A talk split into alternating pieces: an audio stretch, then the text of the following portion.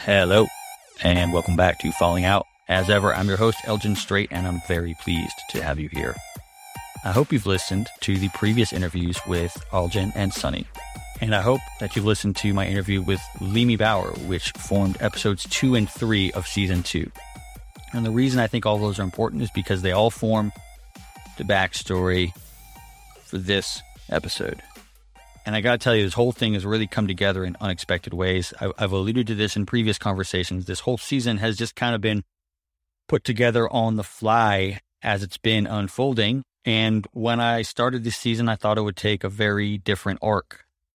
But I think this conversation today will form the end of the arc. In fact, this is definitely going to be the last episode of season two of Falling Out. This is a roughly two hour conversation with Algin and Leamy and a woman named Teresa Obayashi who worked in the Jacob House nursery that both Algin and Leamy were residents in. If you need some backstory on Jacob House, you should go back and listen to those other episodes because it's important context here. And when I think about this episode and everything that I've been doing, well, actually, hold on. First of all, what the hell have I been doing? I, I don't really know, to be honest. Or, or let me rephrase that. I didn't know all I knew when I started this was that I felt like all of these stories from all these people who grew up in and around this cult, they could have some sort of value to other people who maybe grew up in similar circumstances, both in this cult and in other cults. And what I found is that even just in the last few weeks, there's been an acceleration in people leaving the cult as a result of listening to this and listening to some of the other stories that have been put out there. I think the total that I am personally aware of are at least six people who have now left this cult as a result of listening to this podcast. And very recently, I know of at least two people who've left who have young kids. And when I started this show, I was thinking, you know what? This fucking cult took half of my life. I'm going to live the second half the way I want to live. And along the way, I'm going to try and get some people out with it. And the only resource that I have are the experiences that I had living that half life for these motherfuckers. And my willingness and ability to go and find other people that are willing to talk about it. And well, guess what? Those motherfuckers took half of my life so far. Well, now I've gotten six adults out. Let's say they get half their lives back. That's three for me. Three for me, motherfuckers. And then we talk about their kids. They, those four kids get their whole lives back. Seven. I'm up seven, and you're down half with me. Fuckheads. So I'm just going to keep going keep going and maybe this thing fucking dies a death of a thousand cuts. I don't really know, but I'm trying to understand what it is that I'm doing that's leading to those results.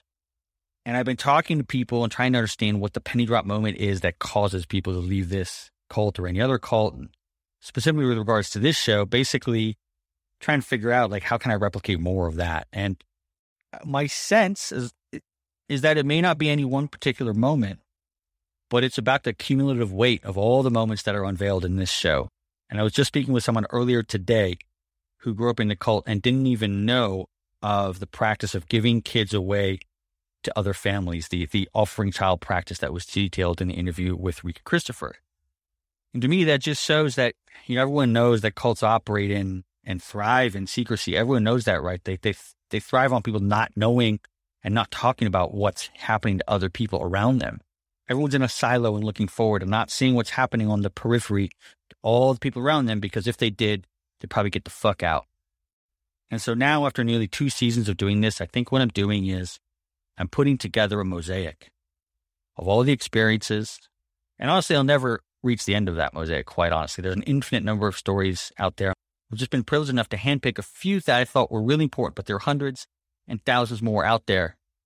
And so the question I have for people that are listening, especially if you're still in this cult or another cult, is how big does the mosaic have to be for you to see the whole picture?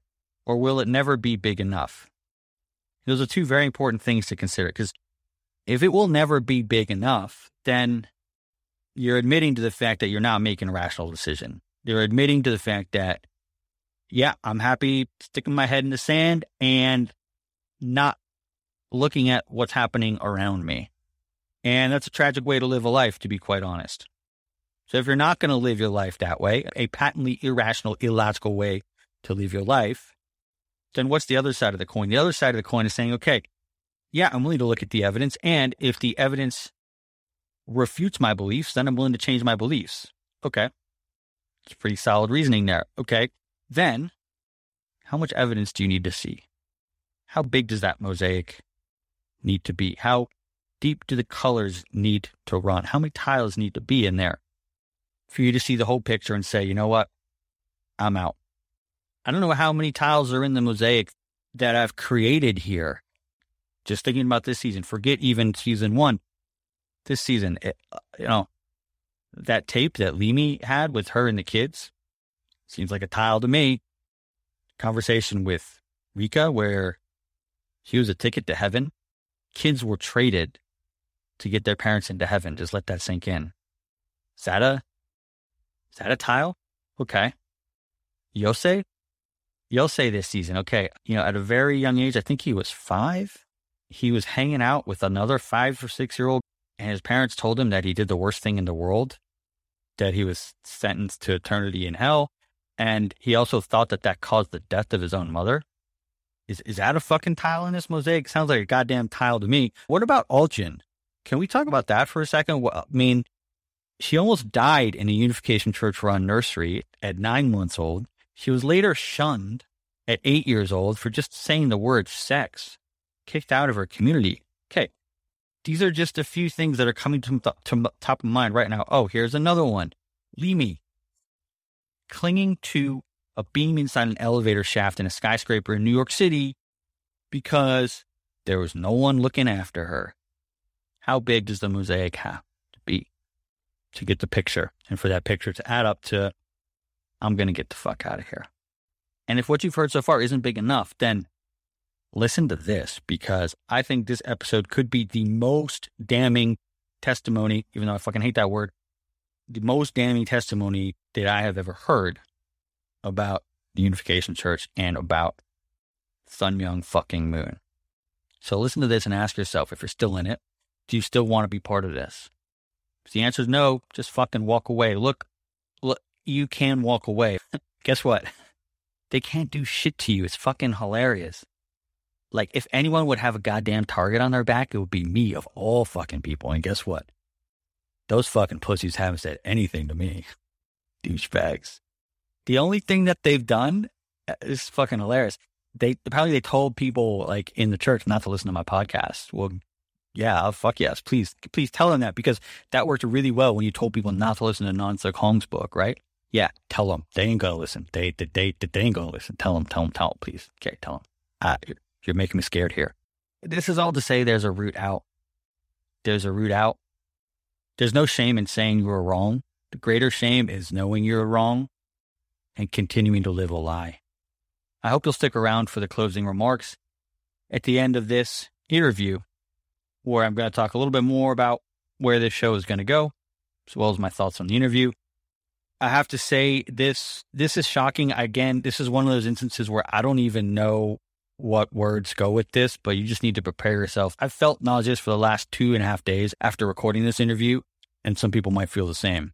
Finally, I just wanted to say I mentioned earlier this whole thing's been unfolding in real time. The very title of this episode, I didn't even know it until 24 hours ago The House Wrapped in Sorrows. And yet, it's a callback to season two, episode two, the interview that I did with Leamy Bauer. Some might say it's providential.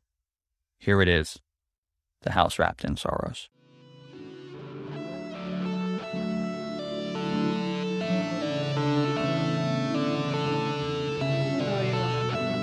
Um, all right, well let's um let's get started. Um, so um, thank you everyone for for coming on the show. This is this is awesome to see uh, some familiar faces and and a new face here. So um, on the line, uh, we have uh, two previous guests, uh, Leamy Bauer and Algin von Brock, um, and a new guest, Teresa Obayashi. Um, Teresa uh, is a first generation ex Mooney um, who spent time at the Jacob House Nursery uh, has some specific insights into how it was formed, what it was like there, and why it was closed. Um, and I wanted to, um, I guess bring Teresa together with two of the people that we've spoken about on this show who had direct experience with that. Um, I guess what I'd like to start with is, I guess, give Teresa the opportunity to explain a little bit about her story and what it was like at Jacob House, uh, and but also give Algin and leave Leamy the opportunity to to dive in with any questions. So um, this should be very open ended. I like it to be. Um, I will try to kind of guide things at certain certain times and places, but this is going to be a bit of a sort of a forum to give Teresa an opportunity to, to, tell her story, but also the opportunity for the other people in the room to, to ask questions along the way. Um, and I guess before I give it over to Teresa, can I just have, I mean, I guess, Leamy, can you just say hi so people can hear your voice? Hi, everybody. and Al- Algin, same thing. Hello.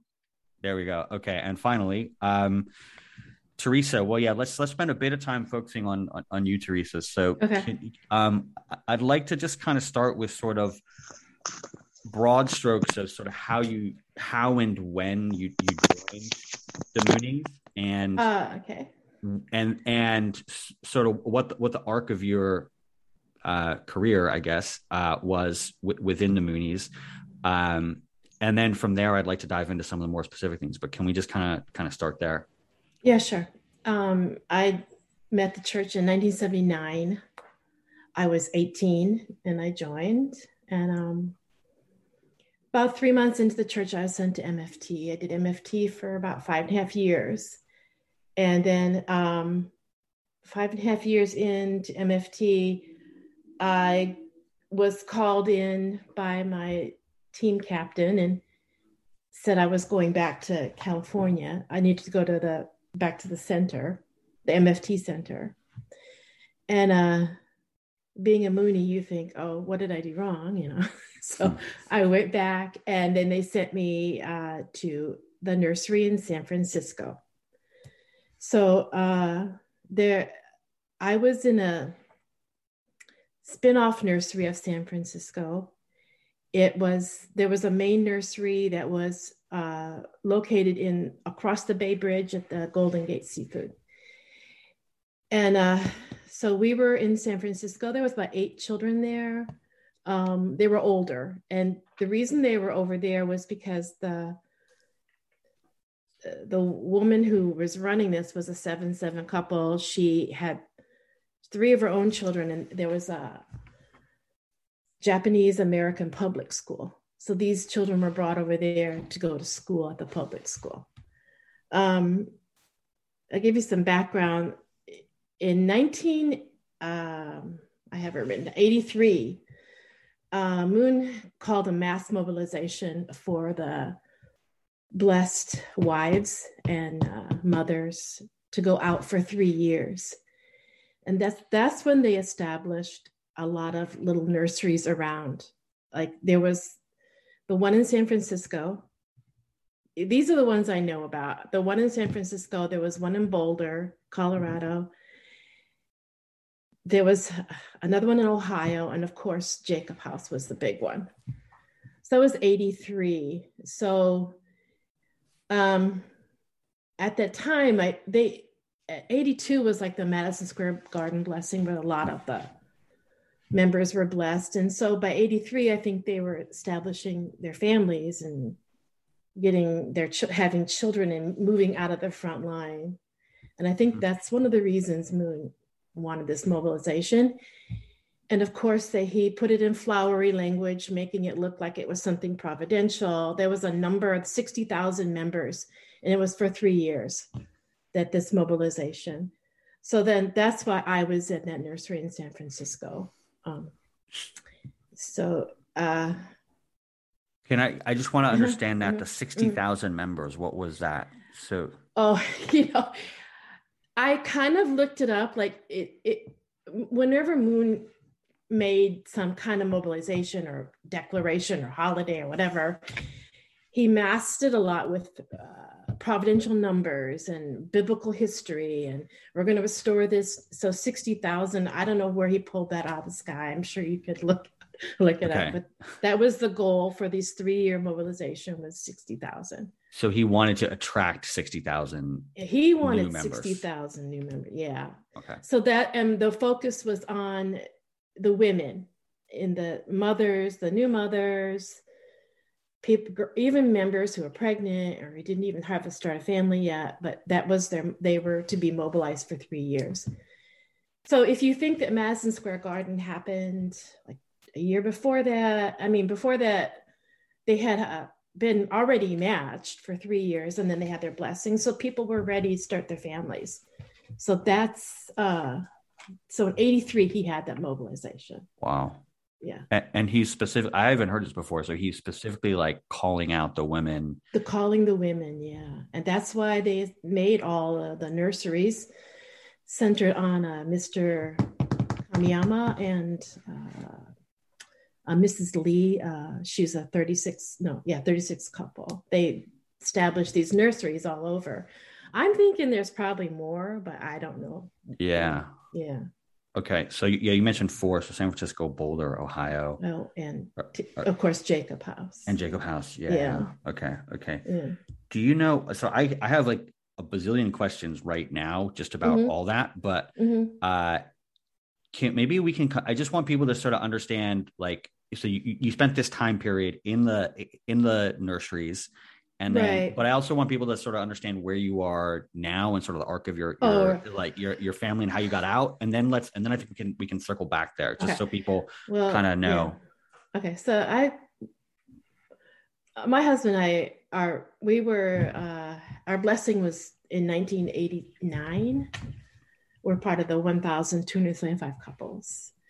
Um, we we left the church about 15 years ago, and um, my children were young, like early high school maybe, and younger, so they didn't really have an involvement in the church. Mm. They they weren't the camps. They weren't like, and I never ever felt like I needed to teach. I, I never ever told them, uh, "You're blessed. You're special." Like because of that, you're something special. I never believed that. I never told them that. Um, so my children are not really involved at all in the Okay. church, or never had that.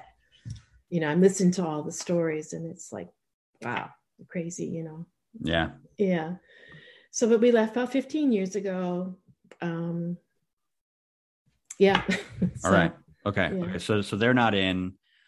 Uh, it sounds like yeah, their childhood was probably very different from Yeah. from Yeah. mine and from the other people that are Right. on, Oh, are on, definitely. that are on Yeah, this def- call. Okay. And what precipitated you and your husband leaving? Um, I think we just realized it was time. Okay.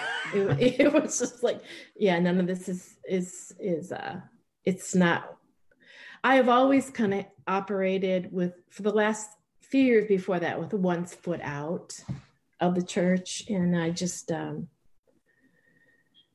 yeah, it was more of a social thing. And then, um, then we were just kind of kicked out. So we, we left, never looked back. You were you. What do you mean you were kicked out? uh, it's a story, it's a long story behind Okay. it. too. Maybe that's for another time. yeah, yeah.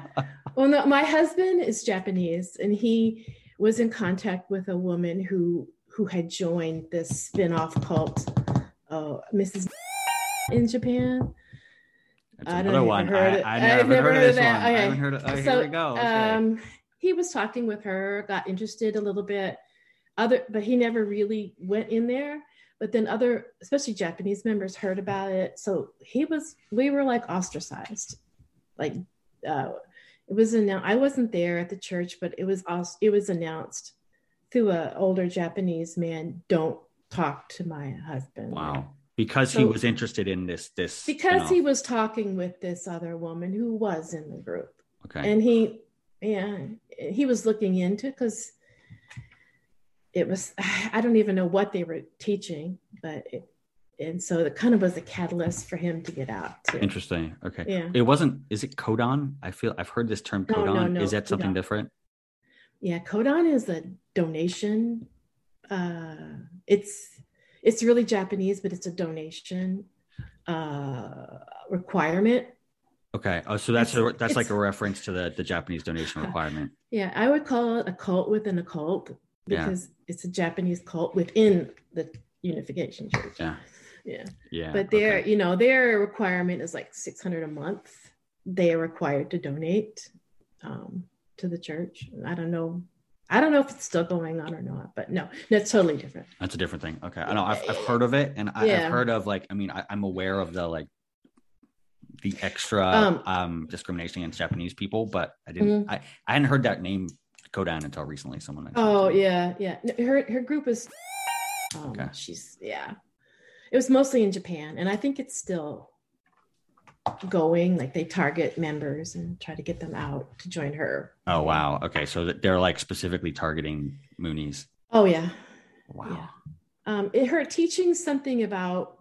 I never understood it, and it was, but it made sense. Something about Cain and Abel, and something with the Koreans misusing this dynamic uh, against the Japanese. I couldn't tell. Oh, I couldn't believe that. So, yeah. that. yeah so I, I couldn't tell you anymore Okay. yeah. All right. No, that's interesting. so- Okay. so we were basically ostracized kind of Wow. and we were All right. already getting out so it didn't i mean it was yeah it was it was eye-opening to see the way uh, the members treated us like here we are like longtime members you know four children and but yet uh you know they just oh okay get out of here Yeah. know? so yeah Doesn't surprise me. It doesn't surprise yeah me. yeah Um, okay. So, okay. So yeah. that- Yeah. I just wanted to kind of set that scene for, yeah yeah for Algin and Leamy as well as for the Mhm. audience. So, Mhm. um, then if we go back to the, like the, I mean, this is, this is really interesting for me because I haven't really heard about like just the genesis of this, this childcare, uh, paradigm within Yeah. the church. So, so how long were you in the San Francisco place and like, how, how big Uh, was that? And yeah, can you just talk us, talk well through it that? was it was like the, like i said it was like a spin-off nursery and there was like eight children there Okay. and they were uh, school age so they were going to um i don't know if all of them were i can't remember but there was uh japanese american public school so i because i was the drive there was uh we had two mrs was the leader there and then there was two japanese sisters who didn't speak any english who didn't um who helped in the nursery. I was the driver because i had i had a driver's license and i was the face of this nursery like because i would pick the kids up from school and i would take them to school and you know if there was a party i would be there. And also like i remember uh like if you have grade school kids you know they have a curriculum night where Yeah. the parents come. It's not where they're talking one-on-one but you're they're Mm. talking to the group about the curriculum. And here i'm here you know like where are their parents? Like i'm here representing Wow. their parents. And uh the teachers would kind of like oh that's so well, you're so good caregiver. You're such a wow you're really dedicated. And i was like yeah yes. And then um i know that when they had curriculum then a few months later they have a curriculum night. And um she mrs was like oh you're going to go to curriculum night. And and uh, the teachers were saying we want their we hope their parents can come. And i refused i refused to go. It was such an awkward situation. I i didn't go. I, I i'm thinking one parent could come and she came from i don't know where. And then mrs went to the other visit the other teachers but it yeah i was like the face and she was hiding behind me i always felt.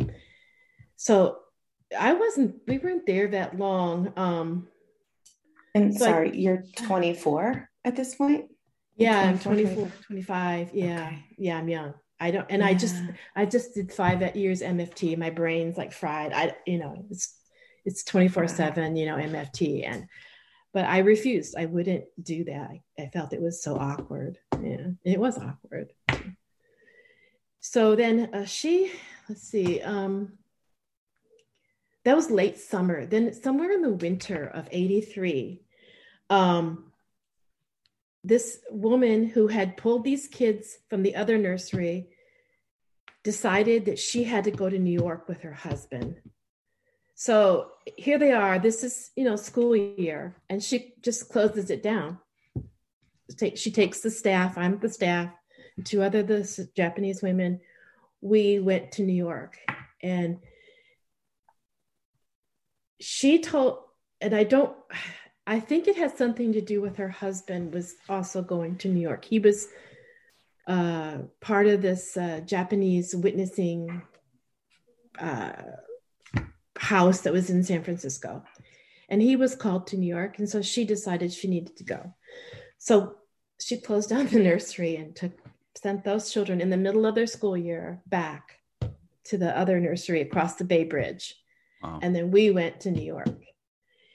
And she had told me that she wanted to open up her own nursery uh, and that she wanted me to come with her because I would be the face. I would get the certificates. I would get the, I would be the one to, wow. you know, and that was fine. You know, so was that, me. that was kind of explicitly like you're the, you know, you're like the, the, the white American woman. Right. right. Know, I'm the, yeah who no one's and, gonna ask well people might ask questions but they're gonna ask less questions of you than they are of like a, a japanese woman who I, am guessing probably probably doesn't speak english that well or, right she doesn't you know. speak english that well she's she was always kind of hiding behind me i felt.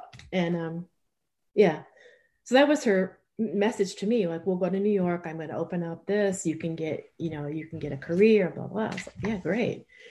So we went to new york. When we got there we um stayed at Jake. I mean, not, we stayed at Mr. house, and uh, for a few days, and then finally she said, "It's not a good time to talk to Moon," and I can tell you why. Uh, um, because uh, Moon had a, you know, Moon was had a court case, and um, uh, let's see, um, May. Uh, in May of 84. So I must have been, maybe get my timeline wrong here. Uh, he had his court case, he was found guilty, and he was supposed to go to jail. But they took that court case to the Supreme Court. And so they were very, they were very um, confident that uh, it would be heard by the Supreme Court, okay. his case. And so I think that's why they were this kind of uproar in the church at that time and so the she couldn't get an audience with moon to open up her nursery like she wanted to ask moon for money and funding so I that's see. when oh but like the timing yeah, kind of wasn't right kind of wasn't right for her to yeah to get an audience with him okay because of all this the the, the chaos and turmoil of this right so they case. were yeah they were waiting to hear back from the supreme court he was on May fourteenth. Can I uh-huh. can I just ask you a question there? Yeah. About, uh-huh.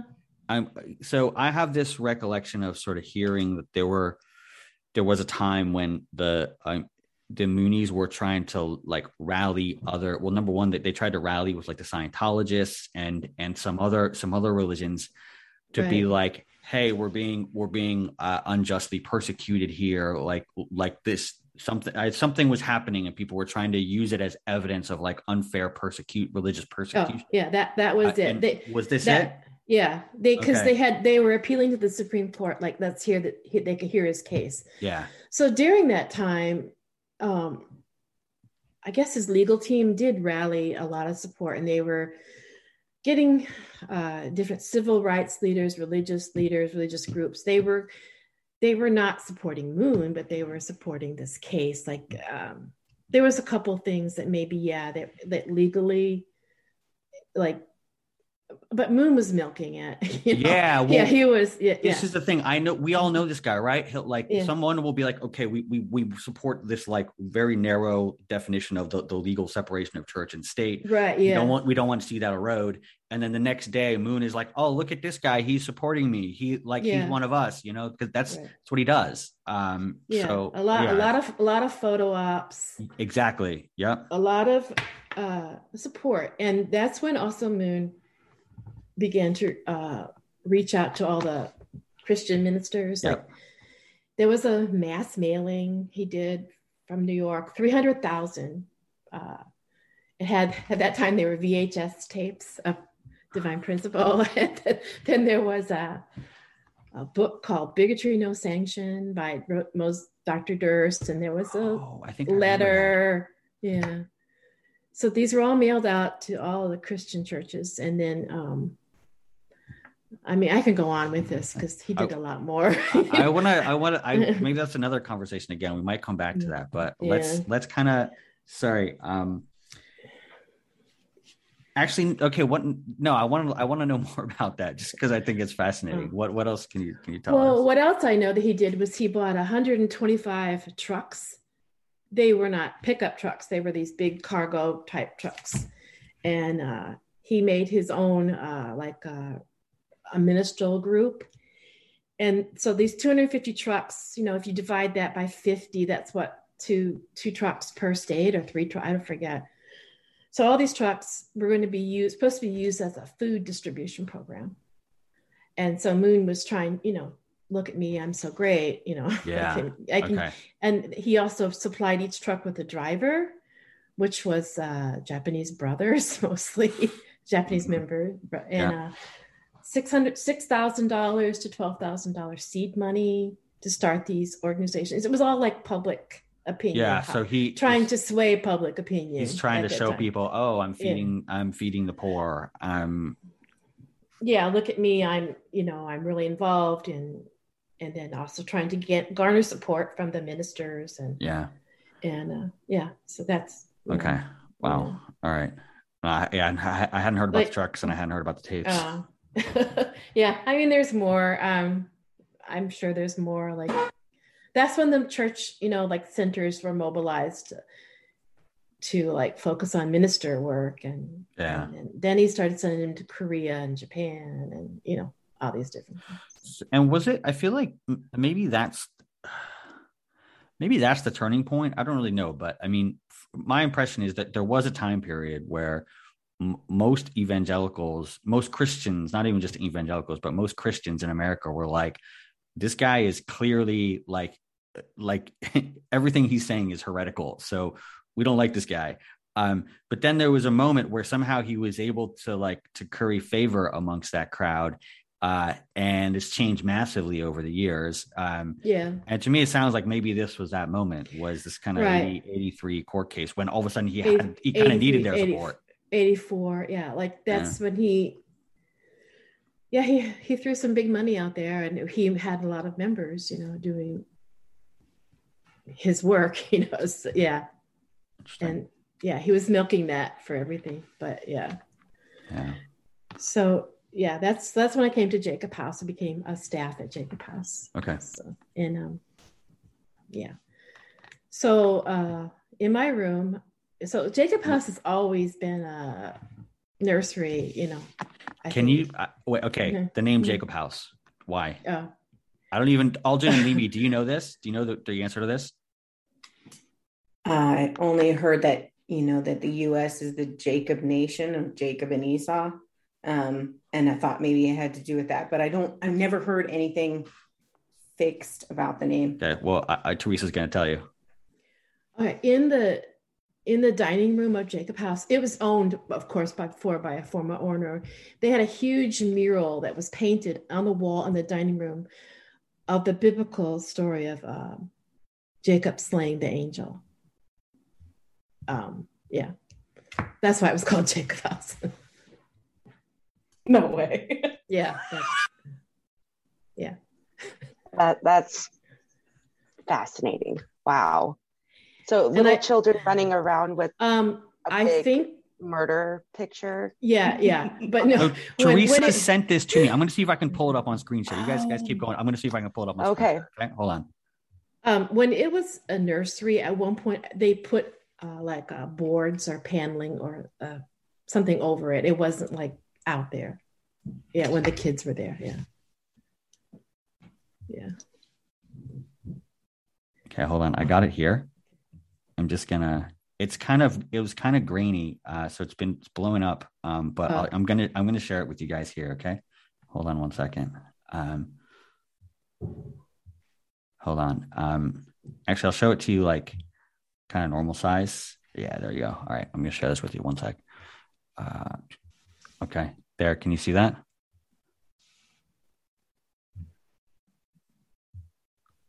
I can see. Yeah, that's Jacob wrestling the angel. Yeah. Yeah. That was just a huge mural painted on the wall. What I remember seeing it on one side of the wall. So I guess I don't know what time if they've ever taken it down. I don't know. Yeah. But yeah, it is weird to think of kids running around in a place with this. Because it for the for the audience, like for the people that are listening, it's like it, it's a painting of like like Mortal combat between Jacob and the angel, pretty much. Like one, like one of them is dying in this in this fight, pretty much. That's what it looks like, uh, and I can probably post it online later. But yeah, that's very bizarre to think of that, but also not surprising. so yeah, there you have it. That's that's where the name came from. Uh, just for starters, I'm going to stop sharing the screen now. Um, um, so what else can you tell us about this place, Teresa? Um, so when I was there, of course, at that time there was that mobilization. So I think that they they moved all the children. I think there might have been still babies and infants on the upstairs of Jacob House, but all the children were moved to Gracemere.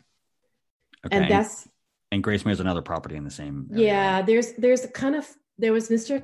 there was the main road that goes through Tarrytown, and on one side was Belvedere, I think, and then the, the other was uh, Mr. Kamiyama's house, then Jacob House, then further down this little road was Gracemere. There was another property they owned. It was a, a kind of a white greenhouse that where Mrs. Uh, Lee, she's a 36 couple, lived. She lived there. Her two sons were in that accident with uh, Moon's son when Moon's son died in the car accident her two sons were in that car. Okay. So anyway, that's a side point. But uh, so Jacob House, at that time, the bottom floor has always been a preschool kind of type thing. So that's what it was when I was there, and we lived at Gracemere, and um, I was in charge of four boys. I had a low room, and I had four boys. They were aged three, four, maybe even five. They had two at a bunk bed, two bunk beds, and I slept on the floor. And then next to my room, there was uh, a larger room. There were two uh, women taking care, and this this was for the older boys. And these boys went to school during the day. And um, okay. then down the road, down the somewhere in another part of the house was the same situation with two rooms for the girls, same age difference. And uh, upstairs, upstairs were infants and and uh, toddlers. And i can't tell you how many children were there. I, I i even talked to a couple people that i knew that were there at the time. They had no idea. But i'm just going to give you an estimate. Like my room had four and i'm thinking at least there were eight boys in the older room. That's 12 and if you do the same with the girls give or take more that's just 25 20 you know, say 30 children. And then you have a lot more infants because that's when these women at 83, when they were mobilized, they had babies, they had toddlers, some were even pregnant. So, and I, I heard somewhere, and I can't verify, but each, I heard that there were three infants to a room. And most of your caregivers for the infants were either Japanese or Korean. And uh, didn't have much didn't see them much because the day I spent the day at Jacob House with the nursery. Then um, we sometimes when we come out to eat breakfast, we'd see toddlers sitting in the high chairs, but I don't know, yeah, so much about what was going on upstairs. Um, our day was get I'd get the boys up, we'd have, you know, get them dressed, breakfast, and then we'd there would be like a um, MFT style van that would pick them up and the girls at that age and take us to Jacob House, and we'd spend the day in the preschool there.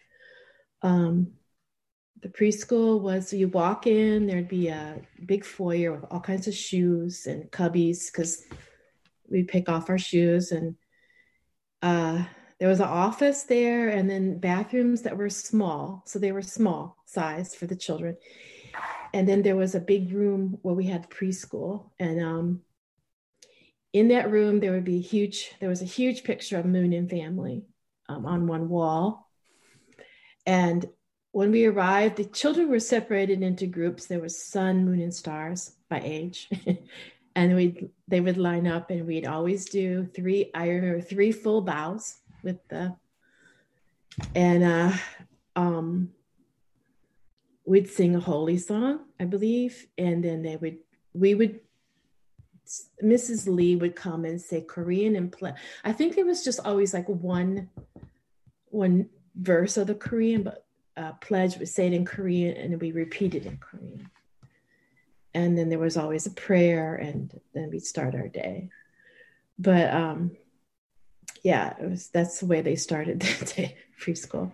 So the preschool was set up like a Montessori type school where there's place for puppets, place for dress up, place for books, and there was a sunroom that we used on the art is for art, and uh, so there could have been other classes, maybe music. I don't remember so much that, but yeah, I remember singing holy songs with you know, and you'd hear them, and uh, it was they would uh, screw up the words, and there was one.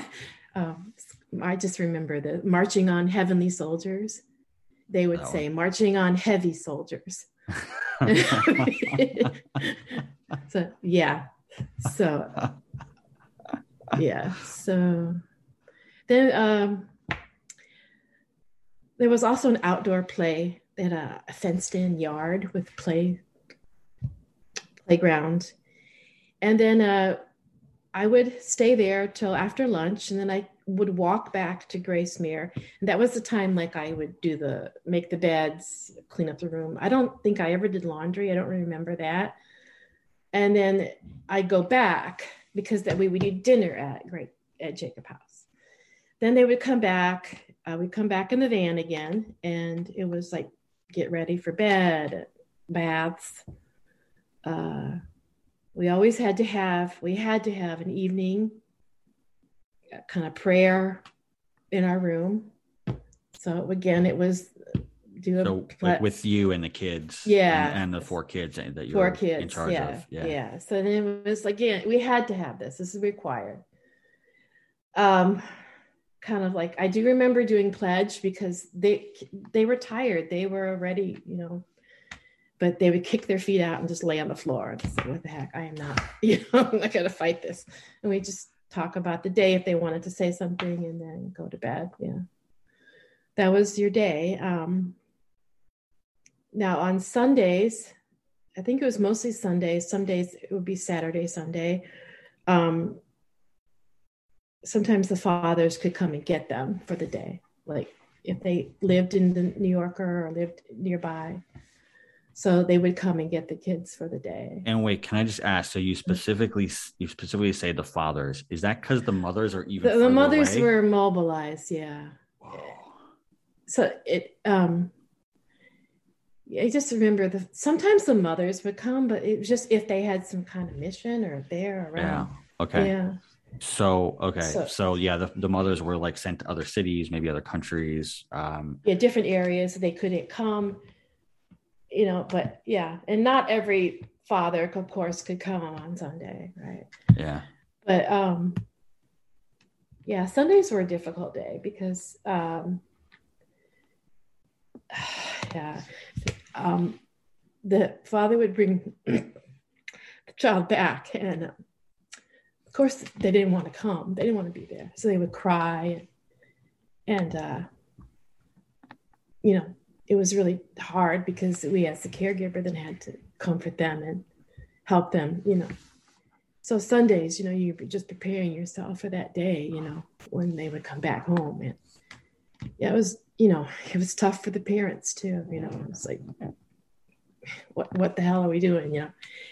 And uh you know so then just everything would settle down at night at sunday night and you would the lights would be out but you could still hear crying and and uh, the kids like just sobbing and, you know not like it wasn't like a painful cry. It wasn't it was just a deep sob like yeah. So you'd just be lying there and trying to sleep and you'd hear all this. And then we get up on monday and do it all over again. Yeah. So yeah. Jesus. Yeah it was um it was like a, this house was like wrapped in sorrow, you know, and uh, yeah. Then Jacob House, yeah. So I was there until um, I'm trying to remember the day. So, um, let's see. Um, so I think somewhere in 84. So uh, around May 84. Uh, no, wait, some April. I don't know. Alden, when did you get sick? Do you remember that? I mean, when, when was your Um, so I was nine months when um, I got really sick. Um, I was so if I was my birthday was July 16th. okay? So nine months from then. Because yeah, about that time, July 16th. Yeah, that's about the time. Because um, can you want me to go and explain how it closed down, or Yeah, I would love Okay. to. Okay. would love Okay. to hear that. um? So about that time. So Oh, wait, Moon's- sorry, sorry. Let me just make sure. So, Alden, you're saying you're saying you're born July '83, right? But Just to just July make sure I understand. 83. And then we're talking now about like early '84, which 84, yeah, works with yeah. that, ti- timeline. Right, yeah, yeah. I just wanted to confirm. that was 84 so um so of course moon's busy you know keeping up his public appearance and and you know he wanted to have a, a jury trial no no he wanted to have a bench trial because they knew and they did a survey that his public opinion was bad. People didn't like him you know just it, polling just people you know was- Despite his like bribery and shit. yeah well like- yeah and so then Uh. they they his court his legal team did a survey of i don't know a thousand people and his public opinion was not good. So during this time so he wanted a bench trial but he was denied. He had a jury trial. He was found guilty. They took it to the supreme court. They're waiting to hear if the supreme court's going to hear his case so somewhere around that time is uh we heard a, a baby got sick and went to the hospital. And uh, so that's when um, and but the uh, the authorities knew that Jacob House existed, and they did send um, like this social services or something came out to Jacob House, and they didn't find anything wrong, but they got a citation because they were they weren't licensed. So they could keep operating. They could have gotten a license, right? But just down the road, you know, in Gracemere lived a house full of children, you know, without their parents and with, you know, and if that would have been found out, then this would have really destroyed Moon's public opinion. It would have been so that's why they closed it down. And it was closed down like overnight. Um because of Moon's public opinion, not not that hey, a child got sick, maybe we need to rethink this or this is really getting out of hand. This is really not good for the parents, children. No, it was just about Moon and his public opinion. So those children that had uh, families, you know, nearby, New Yorker, they they took the kids to the New Yorker, and so the parents had to figure out, mostly the fathers, you know, that's, and then not all children had that had that parent nearby. So we I was uh, with the group that took those children and we went to the seminary and we camped out on the seminary gymnasium floor until uh, the parents could come take their children. And since then, I don't think Jacob House has been a, a nursery. I mean, they've used it for other things, but it's not been a nursery. And uh, I know for sure that some of those kids that were there went to the other nursery in Colorado. No.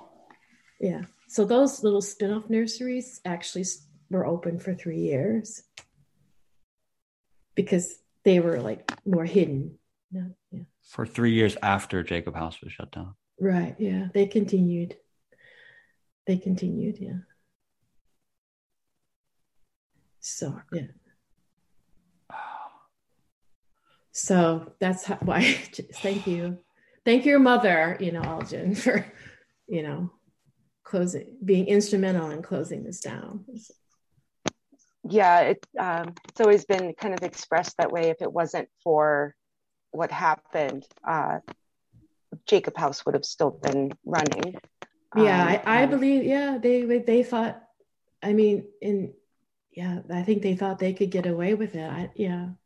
So those nurseries, the nursery that I was in, and the um, all of the children, that particular house was illegal.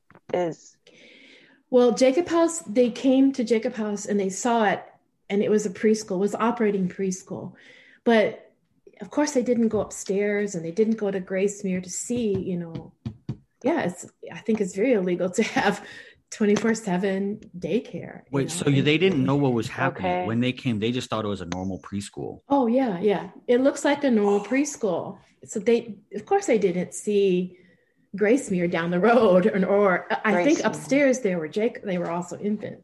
But yeah, but even in Jacob So- House, they didn't see the resident the residential nature of it when they No, no. They the whole bottom floor was just a preschool. It was all preschool. You know, the office. Wow. Yeah. wow. So Oh, um, yeah. So they just it was like overnight. It was just closed because uh, overnight. yeah. So the, the- Same yeah. the same night that I was sent to the hospital, Oh, or No. I, I think Oh, it was after because they came, they did come out, the social Right. services or whatever came out to look at Okay. what was going on. And that's when they, probably right after that, it was closed. They were afraid that it would be found out and that, you know, it would get media and Moon would be more against Moon and his, you know, he was waiting to hear if he, if his court case would go to the Supreme Court and uh, of course it didn't it was he was denied and of course he then he went to jail yeah right. That's- Wow. oh god, that's just sickening. It's absolutely Yeah. sickening to think of that. Like you know, Al- Algin nearly died there, and that that's like they would Yeah, have I kept. keep they- thinking, why didn't they go upstairs? Yeah why didn't they go upstairs or Yeah, yeah Ask more questions. I mean, yeah, so many Still. questions, and I feel kind of. I I got to tell you, I'm very clammy and uh, lots of goosebumps, and um, just hearing it, hearing the story come from someone else, uh, and Mm. especially coming from somebody who has worked there. Um, I, I didn't expect it to hit me this way, so um, I am. Uh, um, I'm going to step away for one moment. no problem. No problem.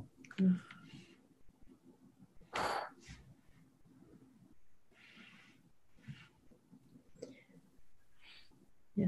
I, I i wish i could tell you how many children were there but i yeah but even if you think about the scope of having three infants in your care that's you know that's and yeah That's a lot. I mean, yeah well, Leamy and I both have kids. yeah, yeah yeah yeah right I have three kids. They're spread out. It's a lot. Yeah. And I don't remember, like, I don't remember seeing the infants. Isn't that funny? They were always upstairs. It- so weird. And, uh, It's like upstairs, downstairs. Like Yeah. it's like a whole other class yeah. of, Yeah. of people Yeah. like just living like, it's like Yeah. separate coexistence. Yeah.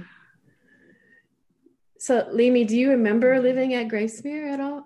I didn't. I don't think I lived at Gracemere. I know that my youngest sister did, Okay. Okay. but um, but I think I was only in Jacob House and Okay. in the rooms upstairs. Uh, okay. Yeah. So maybe that's where. I, And there was a time when when I bussed in from New York City as well and went there for for school or for Okay. kindergarten. So in the Oh. preschool then. Yeah. hmm Okay. Yeah, and for kindergarten. So Okay. um I don't know. Yeah, Yeah, I don't know. I, I don't know about the numbers in terms of like how many kids were just coming for the day either. W- Were there kids coming Oh. up for the day with with Um, when you were there there was- as well? There was one. There was one that I knew about. Everyone else was living there because they were mobilized at that time. I think at a different time, maybe they had like just come for the day for preschool, but Mhm, Uh, mhm. At that time, it was the mobilization, so they had we were there twenty four seven. Yeah, yeah, yeah. Thank you. I'm I'm back. No, no worries, no worries. And if anyone else needs to do the same, go for it. This is this is a Mhm. crazy conversation. Um, and yeah, I mean, I'm just so disgusted that like this happened and that like what happened to Algin, like the only reason like they would have just kept right on doing it. They didn't they didn't care about her. All they cared about was was Moon's PR. Right. Um, that's shocking, uh, but not surprising to be honest. But Yeah. yeah. Right. Yeah. Yeah. but But Yes, the other nurseries, you know, they continued on because Mhm. yeah, yeah. did they have names like Jacob House or No, I don't think they had a name. Okay? They were just San Francisco Nursery, Boulder Nursery. Yeah. Okay. Jacob, yeah. Okay. You know, Jacob House has been uh been there since like 77 something, I think. Mhm. Um, it's always been kind of a nursery. I have the date because I found it. Yeah, 1977. Jacob House has been Mhm. Okay. a nursery. Yeah. Yeah. So it was like 77 to 84, pretty much. Yeah, and and I think later it was opened as like a Sunday school maybe and uh, Mhm. Korean school, but I think that was the end of the nursery. Yeah. So the church Yeah. still owned the Yeah. property and did other things with it. yeah, now they don't own it. They got, it was Yeah. sold. Yeah, Okay. yeah. But you know, years ago, not too long ago, I was talking. This church member came to my house and she just started talking about the nursery and her her eldest son was in Boulder, Colorado for three years, and they never told him. What? They never told him. And she was afraid to tell him now because he's not involved in the church. So they, they've never told him that the first three years of his life he lived in a nursery. That's really important information. Yeah, it is. And I, I, wonder I- how many other kids Yeah. out there Don't know. have no clue and Yeah, may have some kind of mental illness that could be related to not having their mother and father be in Mhm. contact with them. yeah, it's, it's important, you know. In, you know, in Moon, the requirement was 100 days. After 100 days, you put your baby in the nursery. There was some Korean Yeah. magic number, 100 days. Yeah. We have a, a picture of me um, as a baby. So this is interesting. Um, so um, it's a picture of me as a baby in a white silk gown and a Oh. big banner behind that says 100 days. And Mm. I always I always thought that okay, well, the church is just loving children so much. We're gonna celebrate the hundredth day whenever I would see that picture or hear about it Ah. um, as I was older. But I had so that you're saying that at the hundredth day, then that's when they go. Yeah, that Yeah. was yeah, that was when they were put in the nursery. That was you had you Okay. you had a hundred yeah hundred days and then come to the nursery. It's it's a kind of a Korean tradition where they I don't really know understand what it was, but a hundred Well, days is some. From Yeah. what I understand about the Korean tradition is that the mom stays at home and she doesn't go out for 100 days. Oh, maybe that's okay. And yeah, that, maybe you know, yeah. you sort of have like a Ah. 100 days of protection and Right. then Oh. go out into the world, but uh, not to give your child to the care of other people for years. I mean, yeah. that's taking a tra- Korean tradition and twisting it for your own Right. advantage. Yeah. Mhm. Yeah. Yeah. Yeah so yeah, that's I've seen those photos, loads of those photos of like 100 day ceremony, and but I've never thought of it in this context of what it meant. Of like, oh, now, yeah, Yeah. there's a eight day ceremony too that I remember Yeah. that. Yeah. yeah Mm. where you're that's where you offer your child to to god Mhm. yeah, yeah yeah yeah but the 100 days was you know after that then you sent your child to the nursery during this mobilization so um they were you know even mobilized they were pregnant women you know i don't know what stages of pregnancy but they were also, you know, sent out. It was for witnessing. Yeah. yeah. Do you know?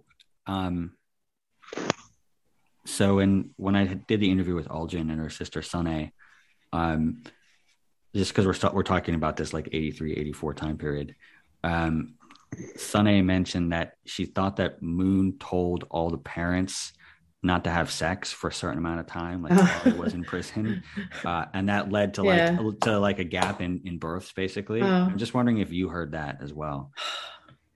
I, I don't remember hearing it, but I can imagine that he's, you okay, know, I can I mean... imagine he, like he's trying to mobilize these, he's seeing his, you know, worker base being, uh, having children and settling down. So he's probably pushing people, you know, that's what the 60,000. So I'm sure he's yeah. like, don't, don't have maybe just right just now. chill for a sec so you can work for me yeah right longer yeah yeah yeah, so, yeah that actually makes a lot of sense but yeah i haven't i didn't it, it does make sense i mean he had other conditions i'm you know for, yeah I mean, the thing is, yeah. everyone here yeah. who hears that, we're like, yeah, that like he would say that 100. Yeah. percent No yeah, one, no, there's no question that he would. Yeah.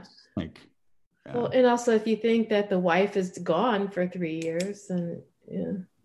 Mm. Yeah. So you were you so it shut down overnight. I mean, this yeah, that's crazy. Do you okay? Do you know which other church like church leadership were involved in that decision? Oh, in, in shutting it down? Yeah. Oh, yeah, I don't know. I'm sure Mr. Kamiyama and the guys around him, like, you know. Yeah. Yeah. And and then you know there was probably some yeah some high level church people are just like this is not good for his public opinion. Yeah. Mm. right. Yeah.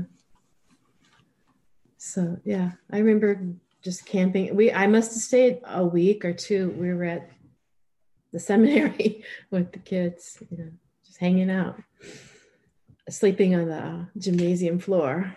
Yeah and then what did once their parents came and took them? Well, okay, so some of them went to these other nurseries and other places. Yeah, right. The the remaining ones, it sounds like their parents came and took them, and you know maybe oh. they lived a quasi normal life with their families afterwards. Uh, no, I think the mobilization was still going on. So if the fathers could care for them, maybe. Um, I yeah, I don't know what happened. I know there was a big influx of children that went to the New Yorker and I don't know, they might have organized some childcare there. I don't oh. know. But there I was, know there was childcare then at the New Yorker as mm. well. Yeah. Like live in? Yeah. Uh, it was like live in care at the New Yorker or I think daycare? it was daycare. Yeah. Okay. Yeah, I, I, I was, in the daycare, daycare, there, but yeah, I wasn't I in live in care. Yeah, I think it was probably because that's where the fathers, you know, if you right. had a job or something in New York, so they were in the New Yorker. Okay. You know, and I, after we the children went back that I was with, I went to the New Yorker and I went to visit some of the boys and they were staying with their parents, of course. I went to visit and this one, the wife told the mother told me, she said she was so sad to see New, Jacob House closed down because we were doing such a better job than raising her kids than she was. And oh my God, I, I was like, wow. I can't, I can't believe it. You know, that was just sad.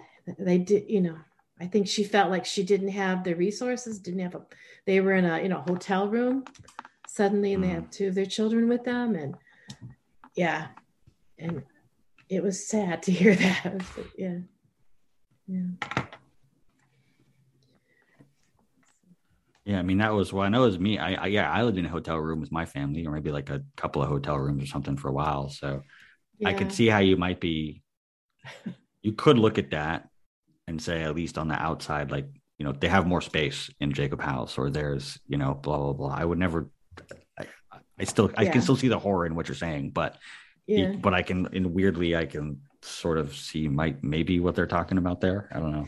Right yeah but yeah that was yeah I think in one of those speeches I sent you, Moon did talk about hundred days. There was some yeah, mention of hundred days. Yeah. Actually, that's a that's a good. Why don't I bring that up? So just so the audience knows, so Teresa, um, uh, Teresa sent me some quotes from Moon on this topic of childcare, um, and I'm just gonna play that uh, for this audience, but also for obviously the recorded audience. Um, so, and there's actually I think three three different quotes that I've that I've put together. Um, let me just see if I can bring that up. Okay, here we go. Okay, so this is the first uh, the first quote. A few days ago some members were worrying about bringing their children to the nursery. Well, I want to check out conditions at the nursery. I want to keep the children for myself, and so forth. They were full of complaints and demands. Even if you had a thousand mouths to speak with, you should never let any such words come out. You have no right to speak that way. Even after father's long struggle, victorious up to this point, still he feels so guilty in God's sight. If you don't know this when you arrive in the spirit world, you just won't be able to come near Father. You guys heard that, yeah? Yeah, I heard it. Yeah. Yeah. Any uh Wow. Mhm. comments? Uh, I- I- at this moment, it's just what the fuck. Yeah. Um, yeah, I feel uh, feel like I would have to. I would almost want to hear it again later, maybe even after this, just kind of Okay. understand. Yeah, that's weird. Um, sorry. That's okay. I'll I'll send everyone the, the, the text afterwards. Um, Okay. and obviously it'll be on the Yeah. tape later. Um, but uh, yeah, Teresa was kind enough to prepare this Thank you. ahead of time. Um, Yeah, I, I think that y- you've talked about it on the podcast and um, maybe about how um, the true parents sort of replaced all the other parents and Yeah. they were sort of in the middle, right? And Mm. um, and and that quote really speaks to that attitude that he's just like, you don't have the right to be Yeah. with Yeah. your own children. how And- dare you ask? Yeah. How yeah, dare you yeah. ask? Yeah. Yeah. And to And then be a threaten to mother and take- to hear that. yeah. Yeah. It's he's a real piece of work, this guy. Um, Yeah. okay, I'm gonna share another one here. Hold on a second. Um, There are a number of blessed couples in New York and their attitude sometimes is not right in the sight of God. They may think that because they have a baby to take care of that others should go out witnessing. That is wrong. The baby would say, I'm a heavenly child. I don't want a mother like you but a mother who will do home church. Sometimes the baby cries because of that. Having a child is a blessing but it is no excuse not to do home church. I am going to expand the nursery so you can go out and work in home church. Here in America I have begun a nursery so that the children of the blessed couples can be taken care of, but in Korea the members do not have that kind of luxury. When the blessed couples went out to witness years ago they left their children in public orphanages or handed the babies across the fence to their parents and then left. This is not the time to cling to your children because you must set the conditions. People in the secular world cannot give up their closest loved ones but you must set a better standard. God gave up his son Jesus, so why can't you give up your child and go out for the salvation of the world? That is God's most logical strategy and that's how I have lived already.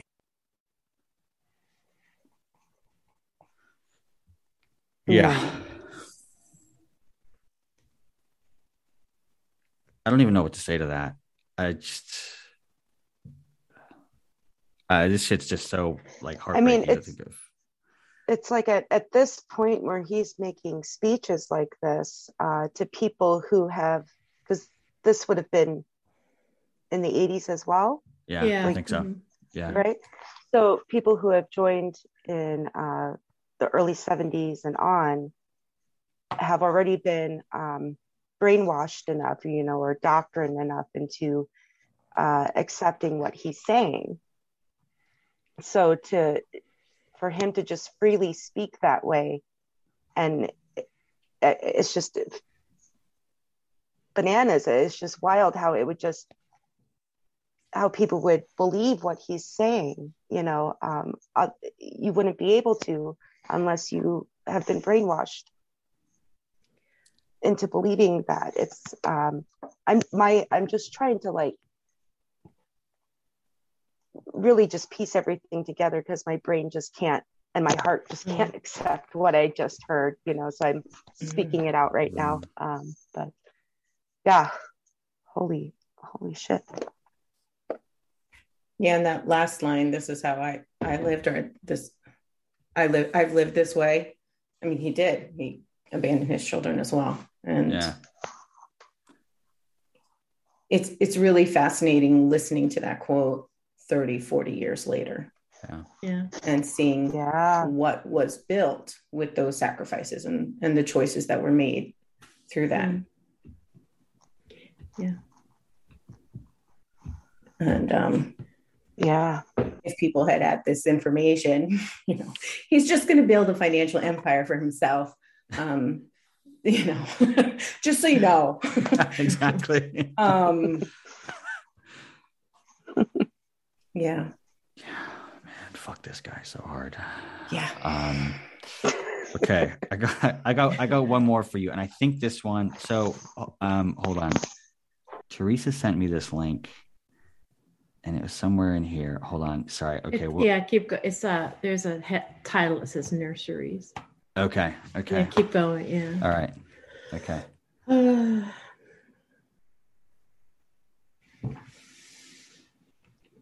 Oh wow! This literally says reversing the public opinion about us. When stressing the point of justice and righteousness of our side, we should never be apologetic. Um, and just so people know what I'm looking what I'm looking at here, actually, I'm going to go to the, go to the top. So this is notes from a state leaders conference. This is in 1979. Notes from a state leaders conference. So this is not like direct quotes from him, but it's people who've taken notes about like what he was saying. Um, and if we go down here, yeah, we're just going to scroll down. Um, ginseng tea, tea sales. I just want people to know what what what's what are in the notes to this supposed church uh, meeting. Okay, ginseng tea sales, fishery and shipbuilding businesses, establishment of a trade company, um, furniture and printing businesses, Tongil Industries, titanium pigment. I guess that's a chemical that they're selling, and the jewelry business, the butterfly factory. Okay.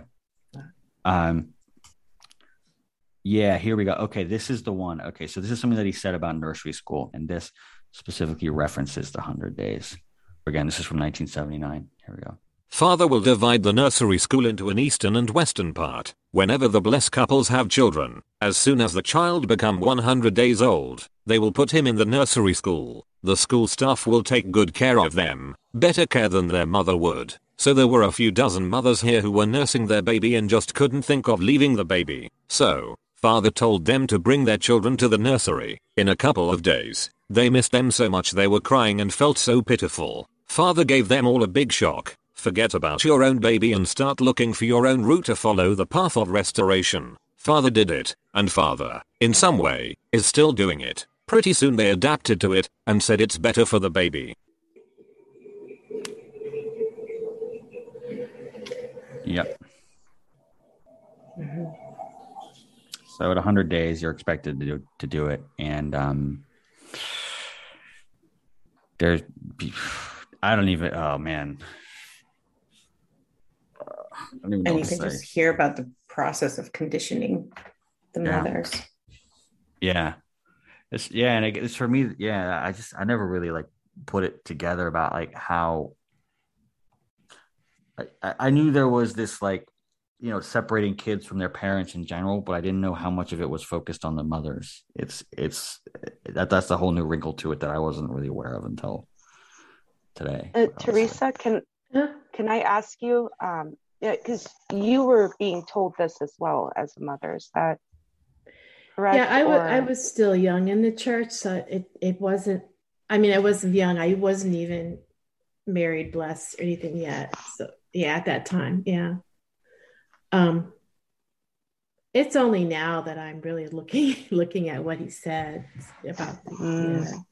yeah, it's it's painful. I I can't imagine what these mothers went through. I I know I saw it on the other end, and even just being a caregiver and you know, seeing the children. It was hard. It was tough, you know.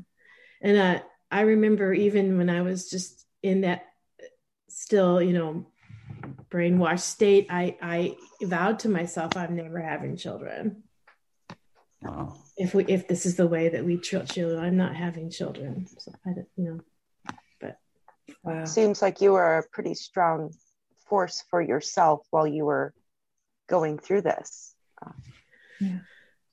I think I didn't really know what I was going through. Yeah. Yeah. I, I didn't know, you know, I was just part of the cog in the wheel. I didn't know. But to fight against it while you were. Yeah. Yeah. I, I Yeah, vowed that I'm not awesome. having children. Yeah. Mhm. yeah. Mhm. And so something in you Yeah. kind of knew Oh, knew yeah, it was you- wrong. You know? I think the whole staff knew Mm. something's not, is this, this is wrong. It's not right. It's not, but here we are, you know? wow. Mm. Yeah. How many people would you say worked there throughout the Mm. the course of its existence? Oh, throughout the course of its existence. Or well, oh. well, maybe while you were there, but then Oh, when I was there, um, figure out an estimate. there's five, six.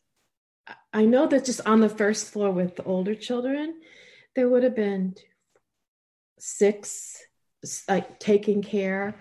Then there was a staff that was a cook, and then there was a man, a couple. Uh, they lived there, and they he's the one that like went shopping and bought all the food, or if you needed something, you'd get it. Um,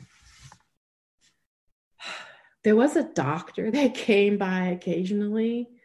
Um, Were they a legit young- doctor? He was a church member. He was young. He, I remember meeting him. Um, I can tell you his name. I don't know who. If he, I'm sure he was a legit doctor. Okay. He'd come by, you know, and check out the kids. I don't know how often he'd come, or if it was just on a call basis. I don't Right. know. Yeah. And then uh, Jacob House had two teachers. I know one of them was actually had a teacher's license. There was uh, Phyllis Kim. She was a secretary and head of Jacob House. She had an assistant. Um, then there was the the Korean 36 couple lady. Yeah. Mrs. Lee. Mrs. Lee, yeah. Um, yeah. Um, I could, yeah, I don't really Okay. remember some, and then of course, then you have the women taking care of the infants and toddlers, which Yeah. I didn't see so much of. Yeah. Okay. Yeah. But it sounds like, you know, I mean, you were there for a few years. There were other people Yeah. there. Like there's I wasn't, at I wasn't even there a year, you know, because Oh, I really? came okay. Oh, the yeah, that's right. winter of, yeah. and then 83, and then it was closed down the Yeah. summer. Okay. So it was just a few months there. Yeah. Okay. But there's probably at least, if you consider, you know, the amount of people that were there when you were there, Yeah. other people that would have been there like over the years, there's probably, I don't know, like, Oh, like between 25 and 50 people yeah. minimum who were staff. who- yeah, staff who, who passed through the doors of that Yeah, place. yeah, right. Minimum. Could be, Yeah. could be yeah, more than that. Yeah, Yeah. yeah, Mhm. right. And um, I just want to let you when we were at Jacob House, some days, not every day, but some days, three of the younger Moon kids would come for preschool, but they always had their own individual uh, Korean caretaker. So they they were never left alone. Like Moon says, "Oh, I left my kid." You know, he. I mean, yeah, he made have purposely abandoned them, but he didn't put them like in a nursery or, or an orphanage. You know, they were always had caregivers. They had full time care. Each of had them had full full time. time. Each of them had their own Mhm. full time. Yeah. Yeah. So you know, when he says, "I did this," like, oh, I think he's lying. You know, I did this, so you can do this. You know, I, I yeah, I put my kids in the nursery, so you could now you can do it. But he he never did. Mhm. I mean, and his kids were royal. See, they Yeah. would never be abandoned like that. Yeah. Mhm. Yeah. And I have to assume they kind of got whatever they wanted. I mean, there were, Yeah, I yeah, I remember the Sean Moon, the bald head sanctuary Mhm. church. Yeah, he would Yeah. be there and he'd always come, he'd always have like a sword, plastic sword. I Always had some kind of weapon. yeah.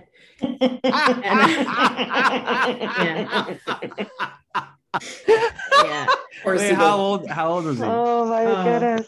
Two-ish, two-ish, three. Yeah. Wow. and uh, I remember he he came one day with a big sword, and he, it was so big, it was like st- stuck in the back of his pants, you know, like on his back on his pants. and uh, he couldn't sit down in the chair. So I was like, "Oh, let me take your." And we were not allowed to take. We were not allowed to take care take that from him. Like, oh, they were like they they were off off limits for yeah. Oh my goodness. Oh, explains so much. Yeah, that's that. It does. I I I looked. I had a picture of him. I with this that big sword in his pants. I I can't find it. Oh, okay. If you Oh, ever no. find it, send it to me. yeah, I yeah I looked everywhere. I can't find it. Yeah, but they Oh, didn't come every goodness. day. It was just sporadic. Yeah. And what what were the other kids like expected to act like around Moon's kids? Were, were, Mm, I I don't think they had any expectations. Okay. Just, yeah, they were they, we were young kids, like you know. okay. But the staff, you know, we weren't really to discipline them. We weren't just if they had to be disciplined, it would be done by their their own personal Right. caregiver. You know, and these Korean would ladies would come to the nursery and they'd sit in the kitchen and dining room and just, you know, talk while the, the kids were in school. Yeah. But they and they didn't stay there all day. They probably stayed there for lunch and then they went back. Yeah. Okay. So just Yeah. just to really paint the picture here. So when Moon said says he also abandoned his kids, um, uh, they're like living in a palace. Presumably, they each have their own rooms. Uh, they have their own their own caretaker, uh, personalized caretaker, and that caretaker is bringing them to preschool for a few hours a day. Uh, the same preschool, we're in the same building. The church members' kids are living in the conditions that we've talked about, where it's a group Right. daycare center, uh, or sorry, group live-in care center, where, uh, you know, they might see their father once a once a week if they're lucky, and their mother's far less than that. Uh, and incidentally, Algin almost died in that facility. right. Plus, I'm sure many other atrocities occurred. Yeah, I mean, it, it wasn't that. I think we were just maybe overwhelmed, the staff, with how many children, and we didn't know how to take care of them. You know, Yeah. like yeah, yeah. I don't. Yeah, when we loved, we did our best. I think whatever Mm. we had, we could do, but yeah, yeah. Do you have? I'm just wondering if you have any thoughts for Algin. Like, you, I'm, eh, I'm sure you've listened to her story and you know her sort of, you know, just kind of being there and just not being looked after, like, like medically. I'm just kind of wondering if if you have any like thoughts or insights as to like what might have been happening on the on the other side amongst Oh. amongst the caretakers there. I'm just thinking somebody that didn't really know how to take care of infants, maybe, and did, wasn't aware of the signs and maybe overwhelmed themselves with other with other infants they were caring for. Yeah, I don't. Yeah, I don't, there's no rhyme or reason. If there was a doctor, I don't know why there, that he wasn't called or yeah, how it got so out of hand. I don't know maybe there just was no checks and balances. I don't, yeah. Yeah. I don't know. Another question I have for you is I know so Leamy Leamy on her episode um, had that tape from when she was a kid. I'm just wondering if you have experiences or recollection recollections of other uh, you know similar tapes. That I don't know. I didn't I didn't make any. Okay. Um yeah, that I don't know. Okay, Yeah. interesting. All right, I, Yeah. I, I I should I should say um someone someone contacted me telling me that they had a similar tape. Um, oh. and uh, they wanted they wanted to share it uh, with the audience, um, but it turns out it's just been like lost in a series of moves over the years or something like that. Oh, Like it's yeah. kind of just lost. Just it's just lost, but it confirms the existence of other of other tapes like Yeah. that, basically. I'm yeah, I'm sure that maybe it was something that we did. I I just yeah, maybe I could have even done some. I don't remember. Okay, Yeah. Yeah. Yeah. I don't remember. Okay. Yeah, about the tapes, I was also contacted by some friends who remembered recording them Mm. or um, but uh, by two friends. And Okay. um, but it, you know, if it wasn't a direction from the top, you know, then maybe it was just in the initiative of whoever was taking care of that Right. group of kids and saying, Yeah. make some right that's it's true yeah letters. were they something. were they other girls that told you that or Yeah. uh, Mhm. so it might have been just something they were doing in the girls room you know that Mhm. section yeah Yeah. Actually, the person that told me this was a girl too. So Okay. Mm. maybe it's yeah i can Yeah. yeah. interesting. Mm. But yeah. So literally, it could have just been like, yeah, something that they, someone had the idea on the girl side and started doing it, and maybe maybe it caught on to went to some other, you know, some other caretakers, and then a few of them did it, and that was it. right Wow. Um. Do you? I, I I honestly, I don't have any more specific questions. I like, I just wanted to kind of open up the floor to to to, to Algin and Leamy and just kind of see. I don't know, like if you have any questions or comments. I know this is all it's quite um, heavy, and so if, you know if there are none, that's fine too. But I, I just wanted to at least like create the space to to like have those conversations. If you guys did did have any questions. Just going back to Teresa to your story and where you started at 18 and then being on MFT for five and a half years. I have a son who's 18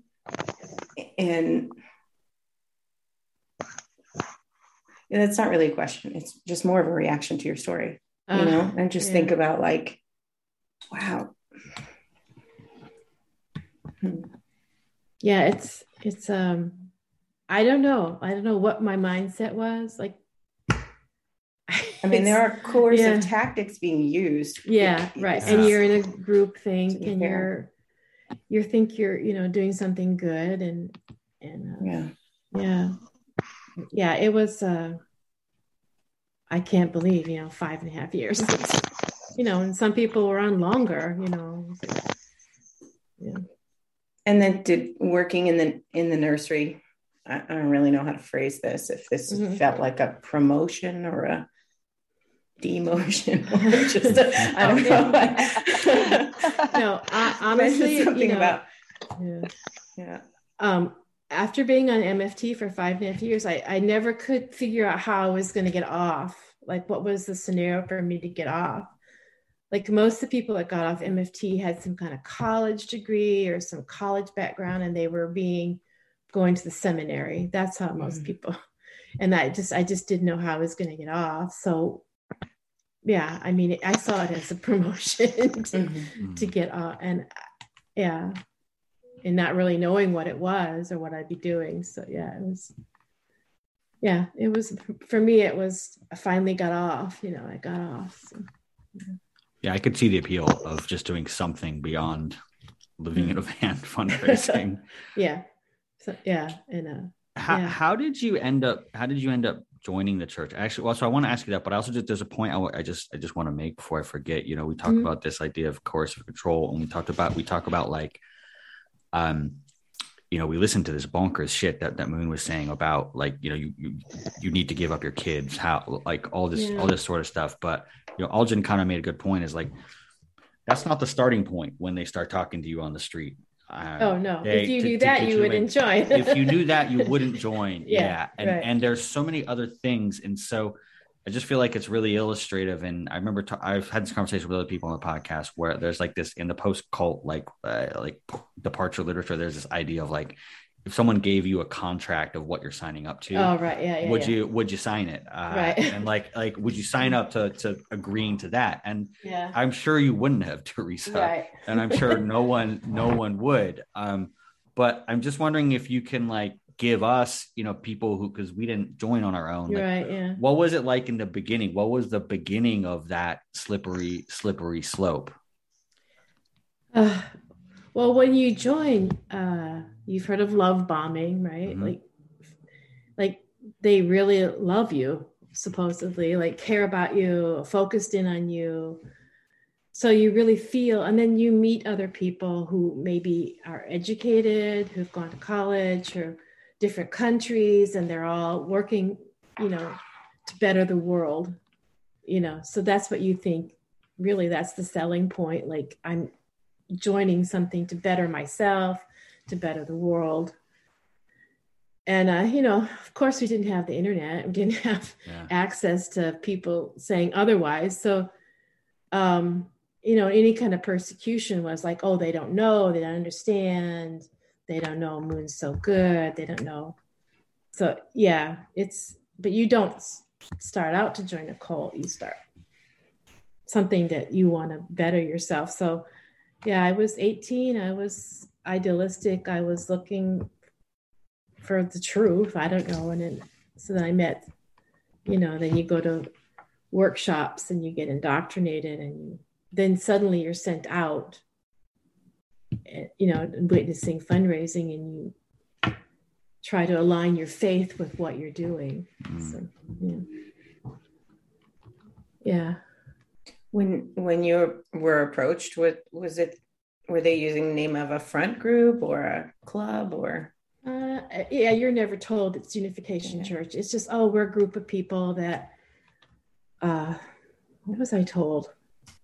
Just a group of people that want to change the world. I don't think they had a name for it and uh, of course you're never told it's moon until you're at secluded in a seven day or 21 day workshop you're it's a whole build up lectures to the whole mm. thing of like moon's the messiah so yeah that it's uh, it's not it's never unification church or moon and at that time i don't think i would have known who moon was i don't think i really heard anything yeah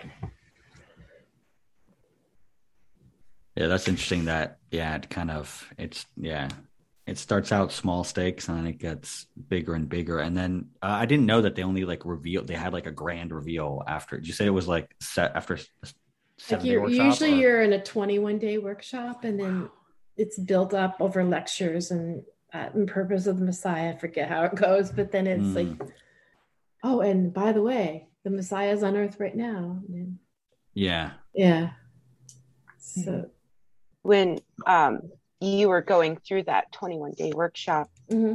do you remember your experience like did did they like feed you enough did you get enough sleep while you were um, going um, through those days i think we were fed enough but the schedule was very tight like mm. uh, you have this time for this this this time for this and a lot of like after you'd hear a lecture it'd be like a group you know, always you were, and you were never left alone. You were always like your spiritual mother or parent would be always there with, you know.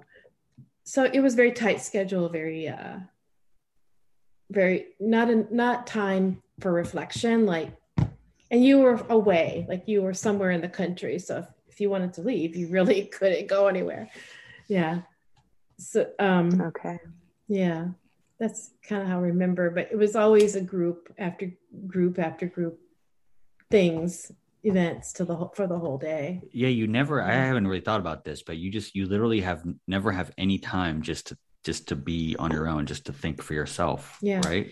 Yeah. Right. And and uh, even after you join, like you're put into like a, a group for witnessing or a group for fundraising. So there's never really time for you to sit back and think about it you know.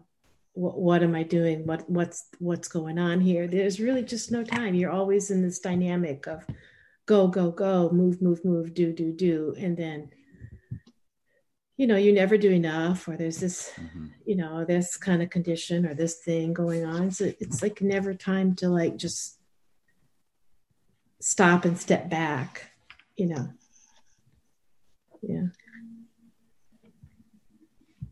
time to reflect and think about what you're doing, you know. And um,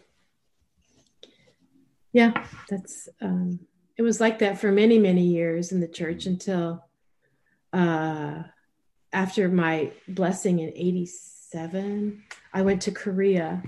We had our blessing in Korea and we stayed. We were supposed to do the newspaper work there that's the first time after so many years in the church i didn't have like a central figure like there watching me or checking my work or or a specific mission that i had to do that's the time that i started to to uh, put like one foot out of the church was that time yeah. Was it also seeing the church in Korea? Oh as well? God, yeah, yeah, Yeah.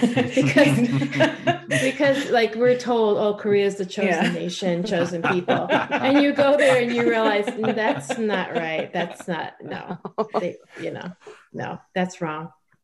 That's I don't know. It's it's such a stupid point, but it was really something that stuck with me that made me think differently. Was this is not a chosen nation, and these are not chosen people.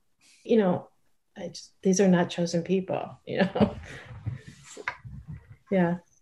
Mhm. So that was the turning point for me. I mean, it took me years and years after that to actually leave, but Mm. And But- did did your hu- what was the dynamic with your husband leaving as well? Like, did he did? Because I, I kind of feel like it's it's really hard if you're if you're if you're let's say you're a couple and you're part of this and like you're in it, but then how do you broach the subject with the other one of like right. That's what- that's what- why I what's what's happening here? Are we so yeah? What was that like? that's why I didn't really step out all the way because my husband was still in it. Yeah, And I don't know if it's Japanese, it's a pride thing. Like, you know, so I don't know how much he really believed, but he was prideful about yeah, about it. So that's why I kind of always had one foot in and one foot out. Couldn't really leave all the way. yeah, But I knew for sure that I was not to tell my children if they wanted to join the church, fine. If they wanted to get blessed, fine. I was not, I was not to make them. That was not part of me. And, uh, yeah. So then finally we just left and we, Mm. yeah, we destroyed every picture we had of moon and threw out everything. Like we had these, you know, holy robes and holy hankies. Got rid Oh. of that. you had the holy hankies. Oh yeah, yeah. Oh. and then I, we sold our blessing bands, you know, for the gold. Mhm. yeah. yeah. So we were just left. Yeah. Yeah, I lost mine. I don't know where it is. I don't know where it is. We, we melted ours down, made new rings. Yeah. I remember Ah, good- yeah, yeah, yeah. We, we sold ours 'cause Mhm. we already had a wedding band, but yeah, Mhm. yeah. Just got rid of everything. Yeah. Well, I'm glad you did. I'm glad you got out. Um, it's really, I don't know, it's just really fascinating. Like, first of all, I mean, just talking to you know someone who who joined of their own accord. Mhm. Oh, um, yeah. That's that's really interesting and not something that we've talked a lot about on this. Well, show. and I, I'm sure it's so hard for you to understand. Uh, you know, why would somebody join this? You know, but it's, yeah, it's hard to understand. Even I don't understand it, but Mhm. yeah, I, I think Yeah. it is though. Like, you know, no one no one goes into it knowing what it is, and I, I- at the end of the day, I just feel like it's just it's just preying on people's idealism, and uh, it can Yeah. almost anyone can fall prey to it. To be to be quite honest, I, I don't Yeah. like Yeah.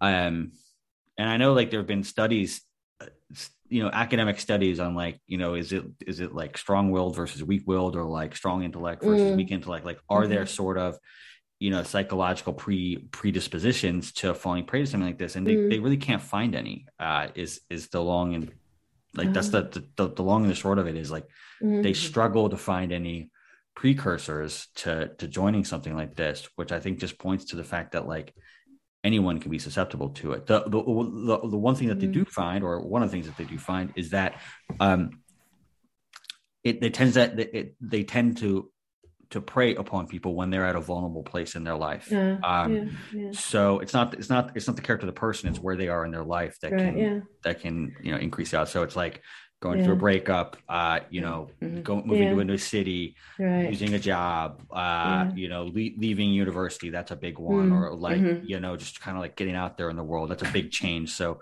uh Yeah. that those are the the points of vulnerability that they tend they tend to prey on basically Well, yeah, that's why they target the campus, right? yeah we were- exactly they have uh, witnessing at the campus. 'cause, yeah, Yeah. That, that's where pretty much Yeah. all the all is that where where you were witness to Um, well, I moved to Chicago. I was going to school, and Okay. uh, um, where was I? Yeah, I was outside at a bookstore near um, Loyola University in Chicago, and that's where I Okay. was witness to. Yeah, Okay. So then you Mhm. dropped out of university. I did. Yeah. hmm Yeah. Yep. And Yeah. do you remember who it was that approached you first? Yeah. I know who it was. Okay. W- w- She's uh, not in the church anymore. Either. Okay. Oh, interesting. Okay. All right. Yeah. Yeah. Yeah, she's quite negative. She was um good friends with uh oh, what's his name? Hyojin's. Um Hyojin had a secretary or assistant, and she was good friends with her. So she heard all this crap going on. oh, okay. wow. Yeah. So that's why she, she left. Yeah. But her husband's still in. Oh, wow. yeah. So, so this secretary must have like seen everything that he was up Oh to. God, I wish she'd write a book, right? Uh, Yeah. Yeah. yeah. I wish I wish someone would write a book like or who knew all behind the scene things, you know, like somebody knows Yeah. stuff. Yeah. They're not I, I saying mean, Nansook Hong's book is pretty damn good. Mm. Yeah. Um, but I mean, there's it's gotta be more. there's more. Yeah, yeah, yeah. She's I got. read, yeah. I, I- think that book is phenomenal, to be honest. But yeah, I Mm. agree. There, there are other people that have even more to say. right that beyond. you know yeah like she was there when he was spending his drug money and getting the money and you know it's like she's she knows she knows a lot you know so Yeah, i don't even know where she is these days but yeah, yeah yeah all these uh you know dirty secrets are going to the grave because you know people are getting older yeah. Yeah. A lot of Yeah. them are. I mean, that's why I'm glad I- I'm, I'm, you know, at least getting some stuff on, on tape. For, you know, Right. before. I Yeah. mean, you, yeah, like yeah we're all going to be gone someday, but we can, we can Yeah. put this out there, and hopefully it can, it can help some people. right Yeah. Yeah, hopefully, I can't like- like- believe they're still they're still in power and they're still doing this. It, it Yeah, it's surprising yeah because I, I, it's yeah all it's the surprising that people are, would still join you know Yeah, after yeah. all. yeah exactly. and i don't know if there's Yeah. people joining or not but hmm I, I think they're. Re- No, I, I no. don't think new people are joining. Yeah. I really don't Mm. think so. i think it's mostly like you know the second gen having kids now so Yeah. the- hmm but those they, if they're in the church then they have they Yeah. have children who are they're raising in the church but Yeah. Yeah, Yeah. and you know when you were talking about I I don't know why I joined. There has been so many moments in my life where I um I was like so sure this is the wrong thing for me and then circled right back in and until eventually I was like okay no for real this time but, um yeah but it, yeah there's there's so so much to it that it's it's really difficult to just walk away Yeah. And also what I find also is being an out out of the church, I know more what's going on yeah the church than weird? these people who are in Mm. the church. yeah And that surprised me. Like I know more what's going on than you do, and I'm not even part of this anymore. I I think yeah, there is this. Well, for some of them, it's like willful. They're like burying their heads in their sand. Like they don't want to know what's Mhm. they Yeah, yeah, they, yeah, they don't want to. And I've actually heard. Um, I I've specifically heard that people in the church are saying, "Oh, you shouldn't listen to Algin's podcast because he's a fallen BC." Um, Oh, they're just like they're completely Mm. discounting me. They're like, "Oh, he's Mm. negative. He's he's a Right. fallen BC." So so you know, don't listen to what he says. Like right. uh, so uh, and you, you you you by by extension as guests will will be be tarred with that that same that same brush Yeah. um, Mhm. but um you know that's Right. that's i feel like that's really indicative of the the um the attitude right is like don't Right. don't look don't look in the mirror don't look under that rock because Right. because you Yeah. might you, you know something in there might might scare you away basically Yeah, that's like when Nansook's book came out. yeah And We were mm-hmm. told, don't read that book. She's Yeah. she had a ghostwriter or however they mm-hmm. want to discredit her, you know. Yeah. Yeah. yeah So or she's making money off this.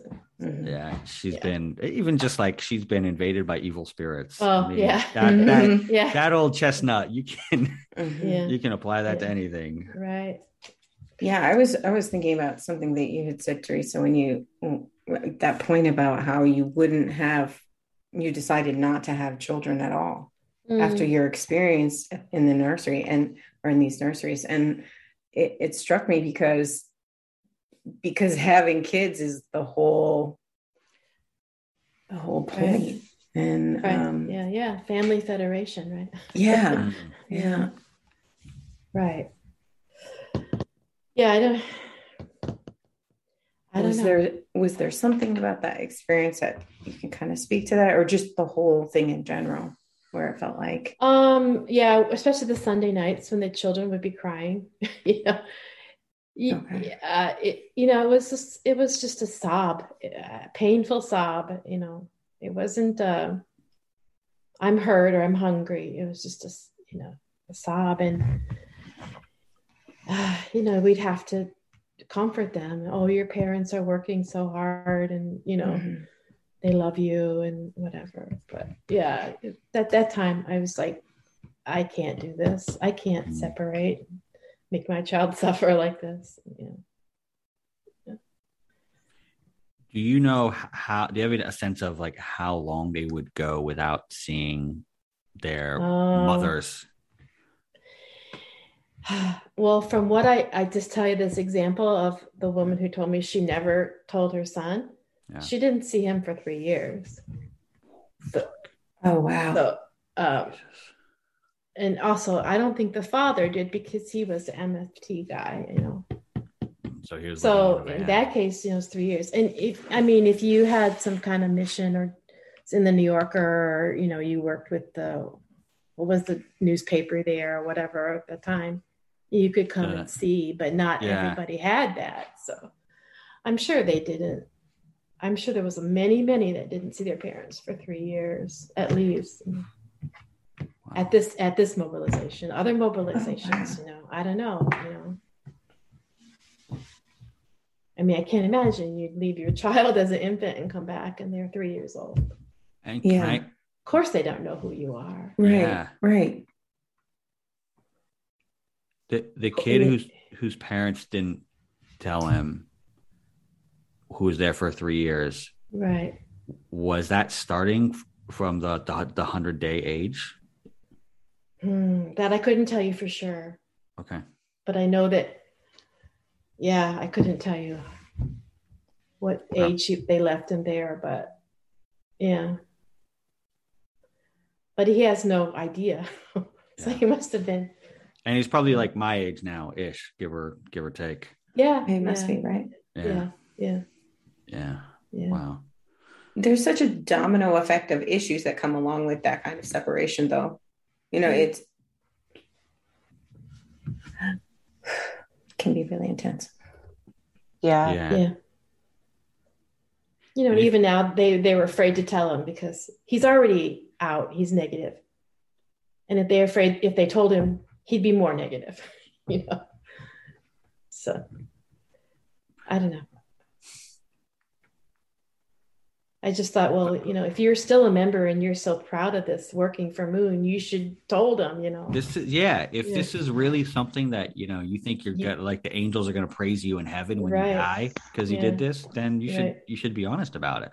right yeah yeah or in in moon's words you know stop complaining or you won't see me when you go to spirit world Uh, Oh, which is also Yeah. Yeah. I don't there was one more quote that I sent you. It, it was very uh sad, so sad, and you didn't play it yet. I don't know if you I can wanna I can pull it up here. Yeah. uh I can find it here too. Um, it just I don't know, this, this one just hit me like that's so okay. sad. Hold on. Uh, I mean they, they all are. But, sorry, one second. I, I- I just just while I'm pulling this up, I just want to go back to that point. Like, you know, it, if if if someone suffered from that, then like, you know, to like, yeah, that can have long. That I'm sure that has had long lasting impacts on this guy, and if he was aware of it now, he might be able to deal with it. But Oh. if he's not even aware of it, then he can't he can't Right. address it. Exactly. Um, yeah. And uh, you know, if look, far be it for me to tell other people what they should do in their families, but if this Mhm. kid, if this his kid's parents really cared about him and his mental health, Mm. I think the right thing to do is to tell him. Oh, yeah, definitely, definitely. Absolutely. Yeah, I agree. Um, yeah. which is one of the reasons why I was so curious about hearing your side because uh, I mean these pieces of the story of Jacob House because I don't have answers to these questions and it's just piecing together this history Mm. that's that's there that's mine and and many other people who grew up at the same time as me. yeah I, I maybe more people will speak out i i contacted two other you know one of them um but they didn't seem really want to talk about it so yeah Do you do you think that it's helpful for for you to speak out? Would you oh encourage God. other people? yeah yeah i do Yeah. yeah yeah i do um yeah i'm really grateful that i can speak out yeah Yeah. yeah it makes a difference like speaking as opposed to writing something you know i think just hearing something is Mhm. different than Yeah. oh i'm going to write this down but Yeah. I think actually so. hearing it is like uh, yeah it adds Yeah. a little bit more uh sensitivity Soul. or like yeah that's it yeah yeah yeah yeah, yeah, that's yeah, why I yeah. that's why I think podcasting is like the perfect medium for these conversations. um, Right. just because of Mhm. that. Just because of Right. that. Um okay, this is gonna be long, but I actually feel like I should play it from the from the beginning. Um so hold on one second because yeah, I just feel like there's a lot here. Satan is closely watching the husband whose baby and wife are both gone. If that man thinks that I ask too much of their family, Satan will be right beside him, saying, That's right, I told you so. But the man who is left alone can have a different attitude, smiling to himself that the little creature who disturbed his sleep at night is gone. His attitude should be, He is not here for me to take care of anymore, so God must be with him. Now I can work even harder, and when I come home at night, I can rest in peace. Will God be angry with him? or be happy and think that for the first time he has found someone who could pass the examination of heart. On the other side, if the man starts complaining, then God is really worried, not knowing how he is going to pass this test. Satan will be really happy, though. This is the last test and I knew that he wouldn't pass it. Can you imagine the scene where God and Satan are right beside you, watching how you behave? If a husband can give up his wife and children and have nothing left to lose, Satan has no claim on him anymore and he is a free man. If I am smart then will I make a man give up everything in order to make him a free man?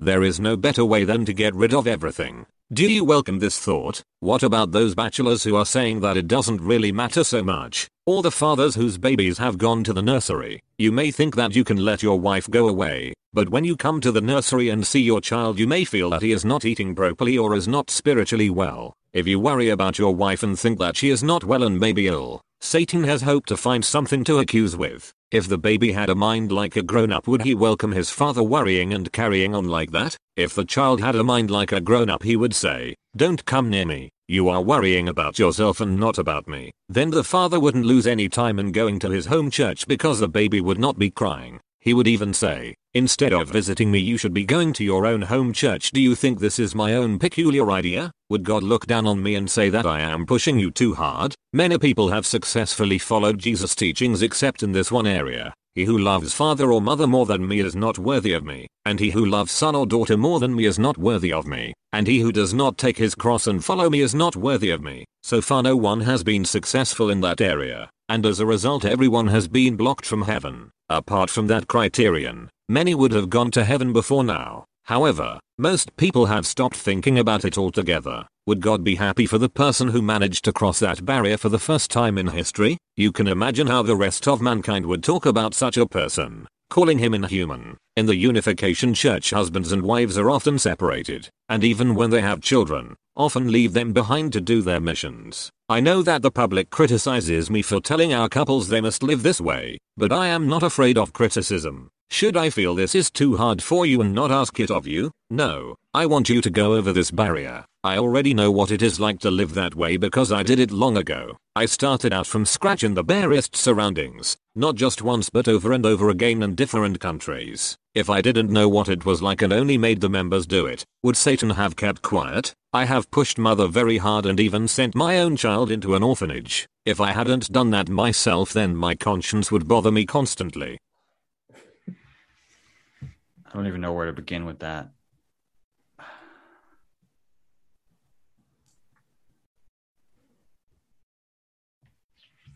there are no there are no words uh, to, to for for me to res- I, I mean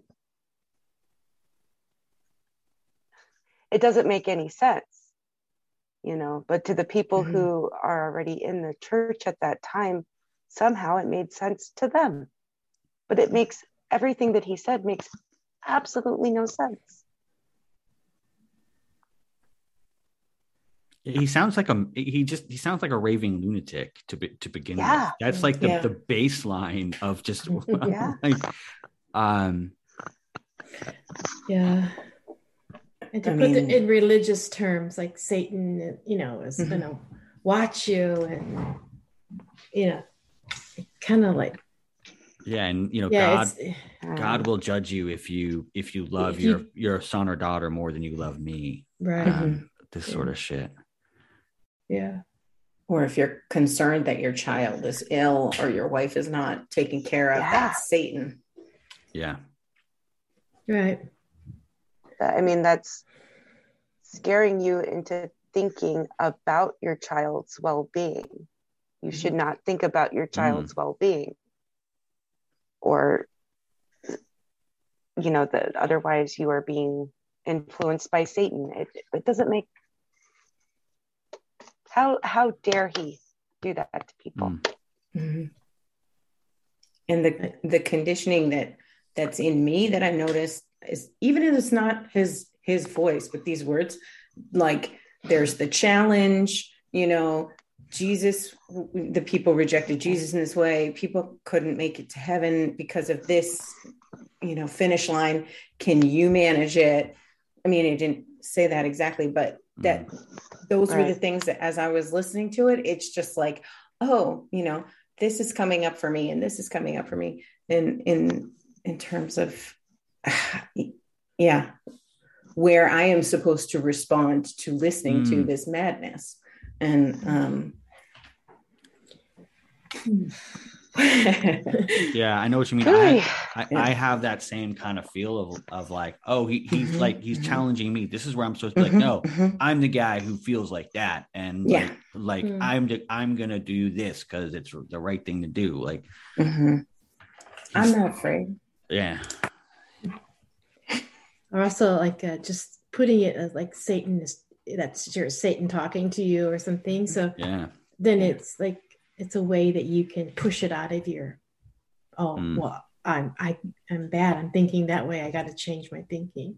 yeah. Mhm. It's a convenient way to push it away. Yeah.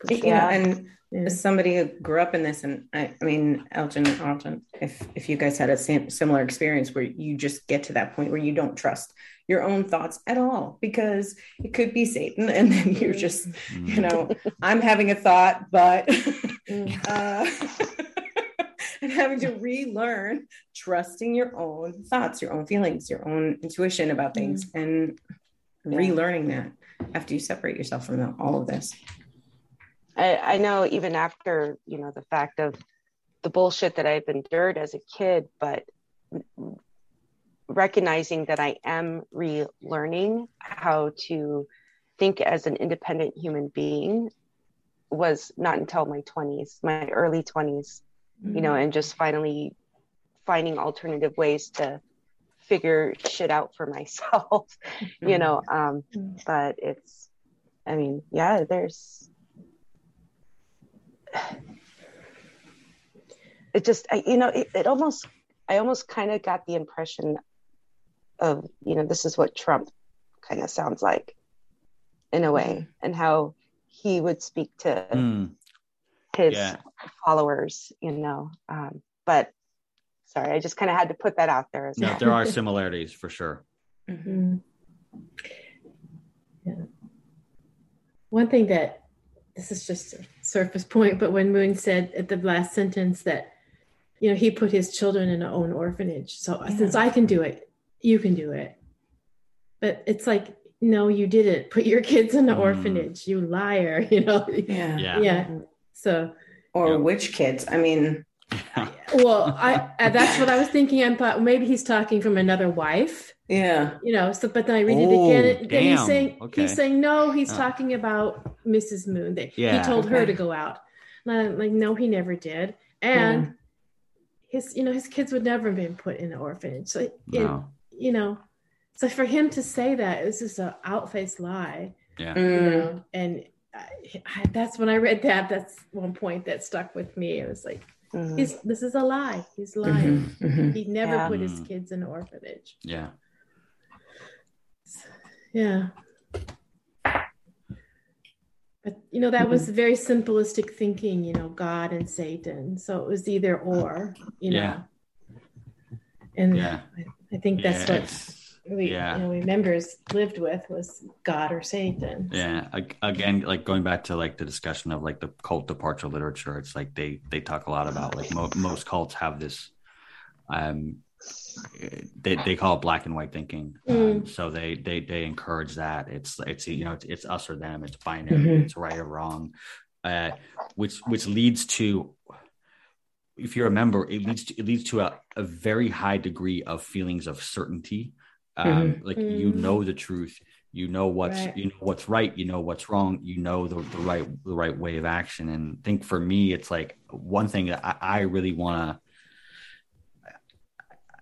I just I just love the idea of like embracing the uncertainty of like you don't have to know.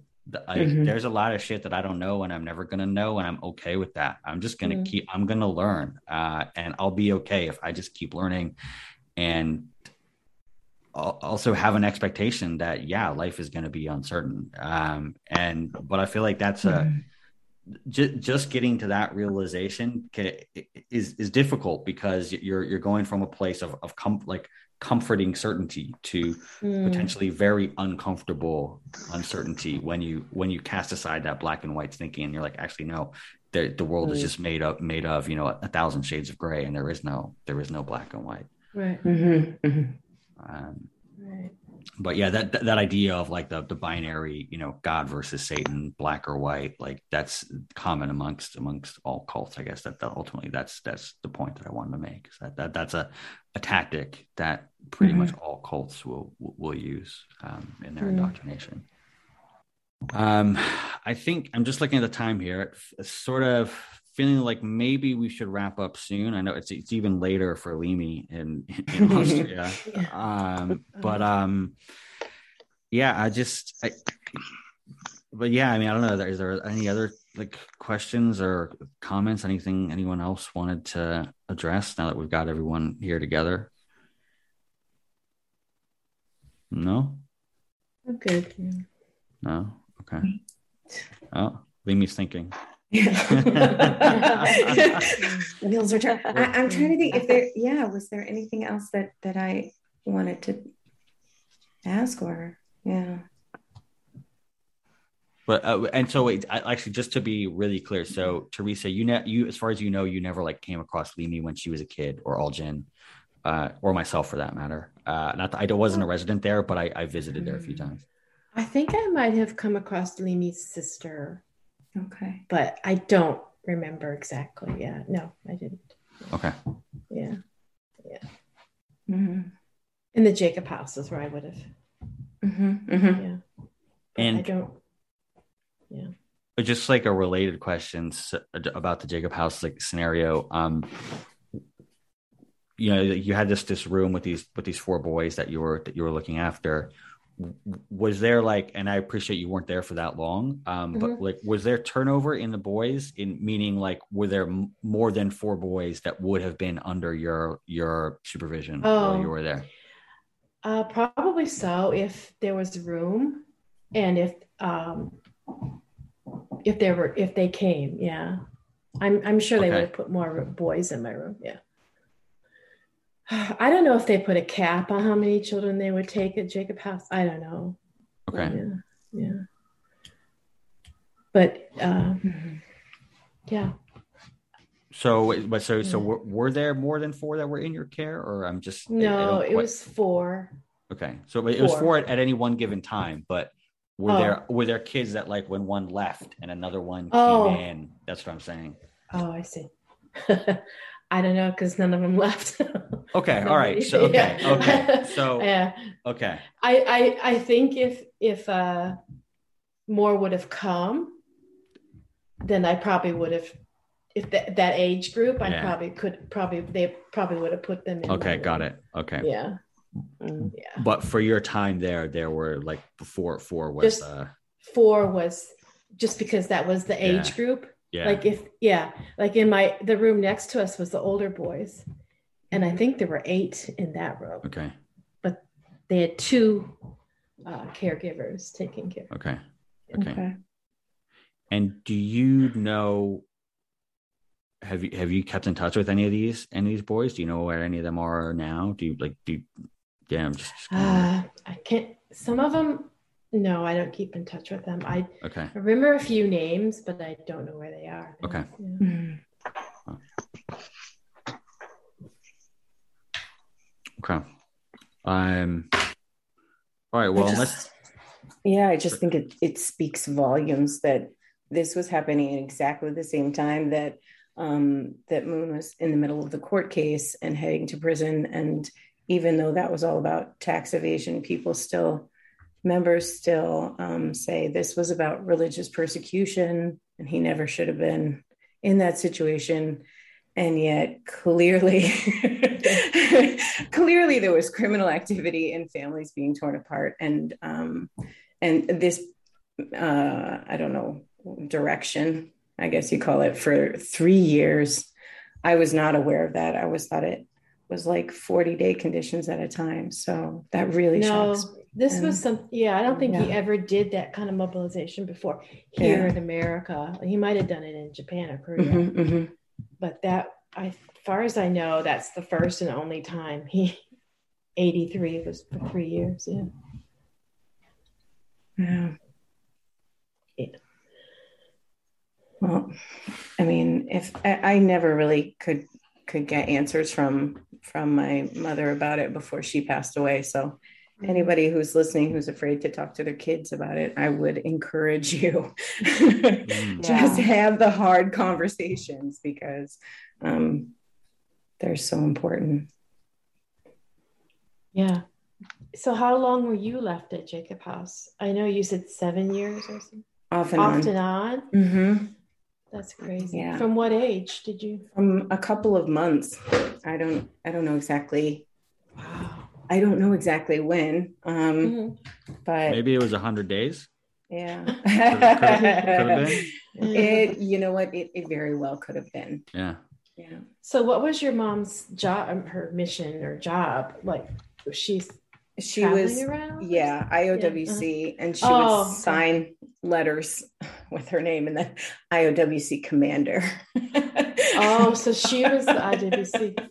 Mm. Yeah. Mm. I can tell you her name if you want to bleep it out. Go for it. Yeah, I can take it out if you want. Yeah. no, really? yeah. Oh my. Oh, really? Okay, okay, okay. Oh You knew her? I didn't know her, but I see her name a lot. You know, I- yeah, I didn't. I didn't work with her, but yeah, I know. Yeah. Wow. Yeah, all those like older frontline members really, you know, their children were in the nursery. Wow. Yes. Mm. So then she probably would have been part of this 83 mobilization because it was IWC. Yeah. Mhm. Yeah. Wow. And then moved to DC for the Washington Times when that kicked off. No. And World and I. Mm. Teresa, did you know my parents, or did like did their name ring the bell? No. Oh, okay, interesting. All right. I'm kind of like a different generation than your parents. Yeah. Yeah. Yeah. Yeah. Yeah. but it's interesting that you knew Leamy's mom's name. Like I knew the like, name. Oh my yeah. god! Like yeah, okay. I, I knew the name. Yeah, I know her. Uh, uh, yeah, yeah, she's famous. Yeah. wow. Yeah, you know, I can tell you, I just was remembering um, there was a girl in Jacob House who couldn't walk well because Mm. um, since an infant, her mother had been mobilized and gone, and the father would uh, carry her in a backpack all the time. So she never learned how to walk right. Oh wow. I, I yeah. So when she was at Jacob House, she Wow. kind of wobble and yeah, Whoa. that was the sad story because she didn't have the muscles in her leg, you know, right? and that like impacted her for the rest of her life. That I don't know. Mm-hmm. I know I can tell you her name. I think you know her because I asked you last time. Yeah, I think you did. Yeah, and yeah, I I'm hoping she's okay. yeah. Okay, I, I don't really I haven't kept up with her, but Yeah. yeah, But yeah, because her father always had to keep her in a backpack or else when he did his job. yeah. It's weird. I have these memories of being like on a backpack, like it being in a backpack with my dad in New York City. uh, and uh, I mean, I was young. I was a few years old, Mm. um, which would have been around this time, like 83, Oh. 84. Uh, Would your So- mother have been mobilized? And she didn't tell you. um, I, she was like doing church work, but I think it was Uh-huh. still in the New York area where Oh, we were okay. living there. So I think we, at the time, we all like lived okay. together, I think. Okay, good, good, good. Yeah. Um, Mm, yeah, or maybe she was, but I, so I, I know I wasn't a resident in Jacob House. Okay. Um, uh, there might have been a time when, yeah, maybe she was off doing this, that, or the other, and my dad was just like, you know, hauling me around New York City when he was Mm. doing whatever he was doing. Uh, uh, or I would have been being like, I know I was in the, the the nursery at the New Yorker as well. Um, but yeah, it's, it's bizarre. Like you mentioned, this, you know, these kids being carried around in carriers on their dad. I actually remember that. But Ah. also, the, the also in the innocent thing is also like I do that. I did that with my son when he was Yeah, yeah, tiny as yeah. well. Although actually, he used he come to think of it, you got to be pretty small to be in a carrier. Like my, you know, I did it with my son. Like he was maybe Mm. max eighteen months old when he when I would put him in like the front carrier or the back carrier. But I was, all I was way older than that when I remember when I. but this was New York this City. girl was small. She was Mm. small for her age. okay. Yeah, but we were told the reason she couldn't walk was because the the father carry had to carry her on his, and she didn't have a chance to crawl or move. You know. Yeah. Yeah. Yeah. And and while I believe that story is true, it also makes me wonder if they just told you that story to Oh. motivate you to Mm. keep kids away from their dads. Oh, that's that's true too. Care Yeah. there. Yeah. Yeah. It's yeah. true. Yeah, it's a scary story to be like they're better off here than Yeah, out with their yeah. dads. Yeah. Who can't take care of them. Wow. we can't even think about them. Yeah. Yeah. Yeah. Yeah. I, I that would not shock me either if that was the case. I feel like it's like a hidden history in the church, and Yeah. you know you can't really find anything uh, information about it. you know. Yeah. Uh, that's why I'm really That's glad that we're having this conversation. Very even grateful. to know. Yeah. Oh, thank you. Mhm. Even to know just how many nurseries you know were made these for Mm. three years. How many? You know, Mhm. it must have been a few more than what I. I don't know what I said. Okay. All right. I think I think we're good. I think I'm going to stop the recording there, but we'll keep the session open. Um, but before doing that, doing before hitting stop, I just want to say thank you to everyone for being here. This was really, um, I think really important. So thank you everyone for for being here, and thank you Teresa for stepping forward, uh, and for, Mm. for Oh, to my Algin pleasure, for for making the time. Um, Yeah. All right. Yeah, I'm going to hit stop recording.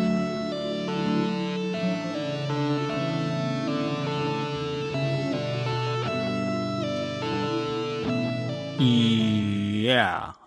I don't even, I mean, okay, I said at the beginning of this episode that I was feeling nauseous after recording this.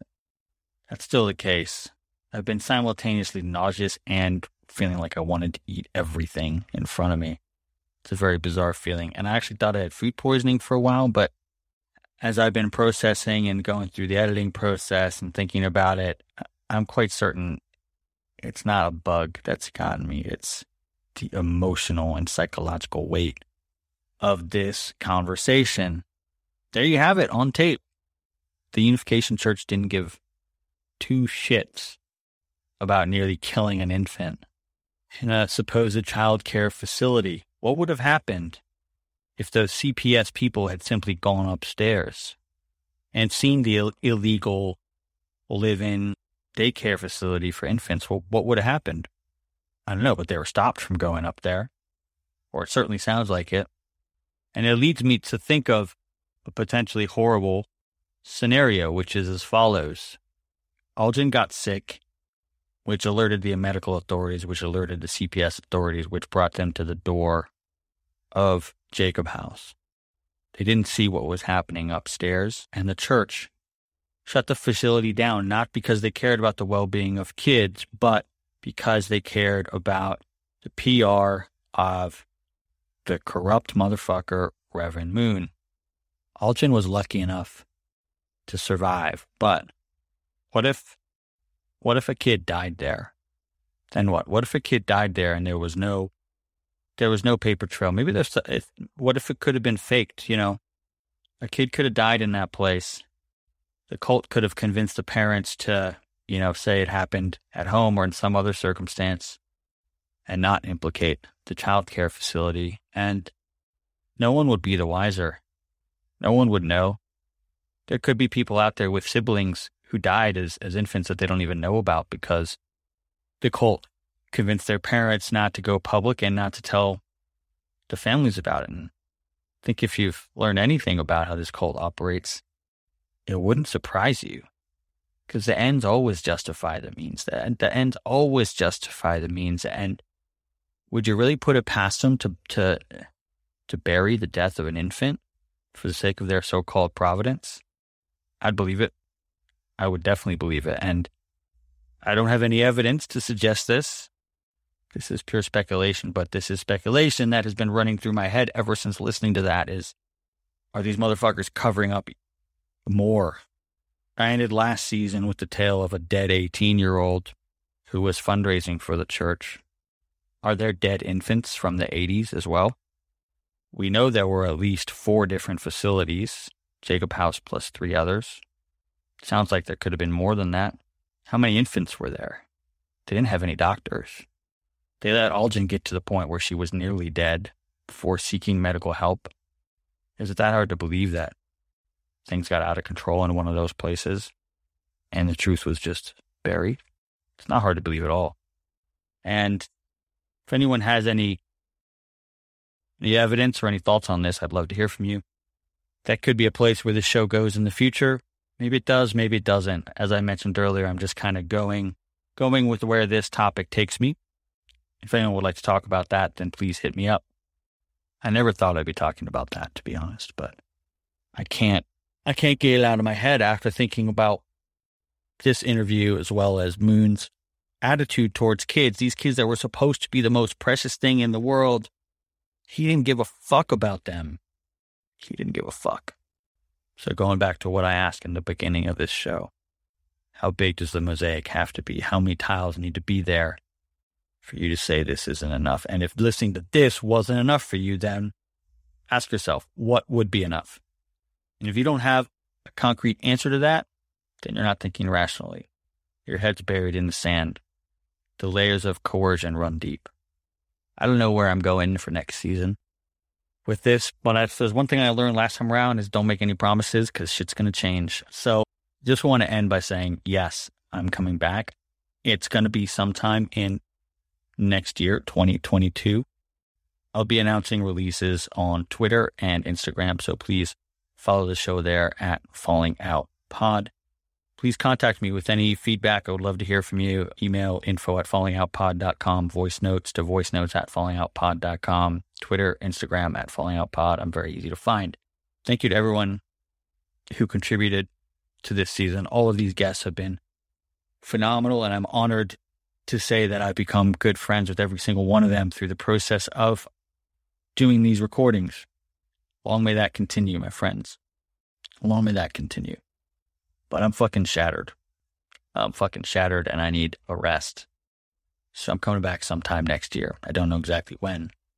I want to say thanks to the people that helped make this possible. To Teddy Hose for the graphic design work, for at Leaky Luco on Instagram for the portraiture, and to Donna Cervelli for helping out with a lot of stuff behind the scenes. If you'd like to support the show, please consider becoming a Patreon member. Patreon members get access to exclusive video content, including this entire episode, which is going to be released simultaneously in video and audio format. I think I forget about the whole production line to make that happen. So, in principle, Patreon people are going to be watching my beautiful face on video. You know, you want to be a part of that. Thank you, everyone. I know who some of you are, but I don't know who all of you are, but I love you all. Stay safe, be good, don't get brainwashed. And let's keep this fucking train going. Give these motherfuckers a thousand cuts. Peace.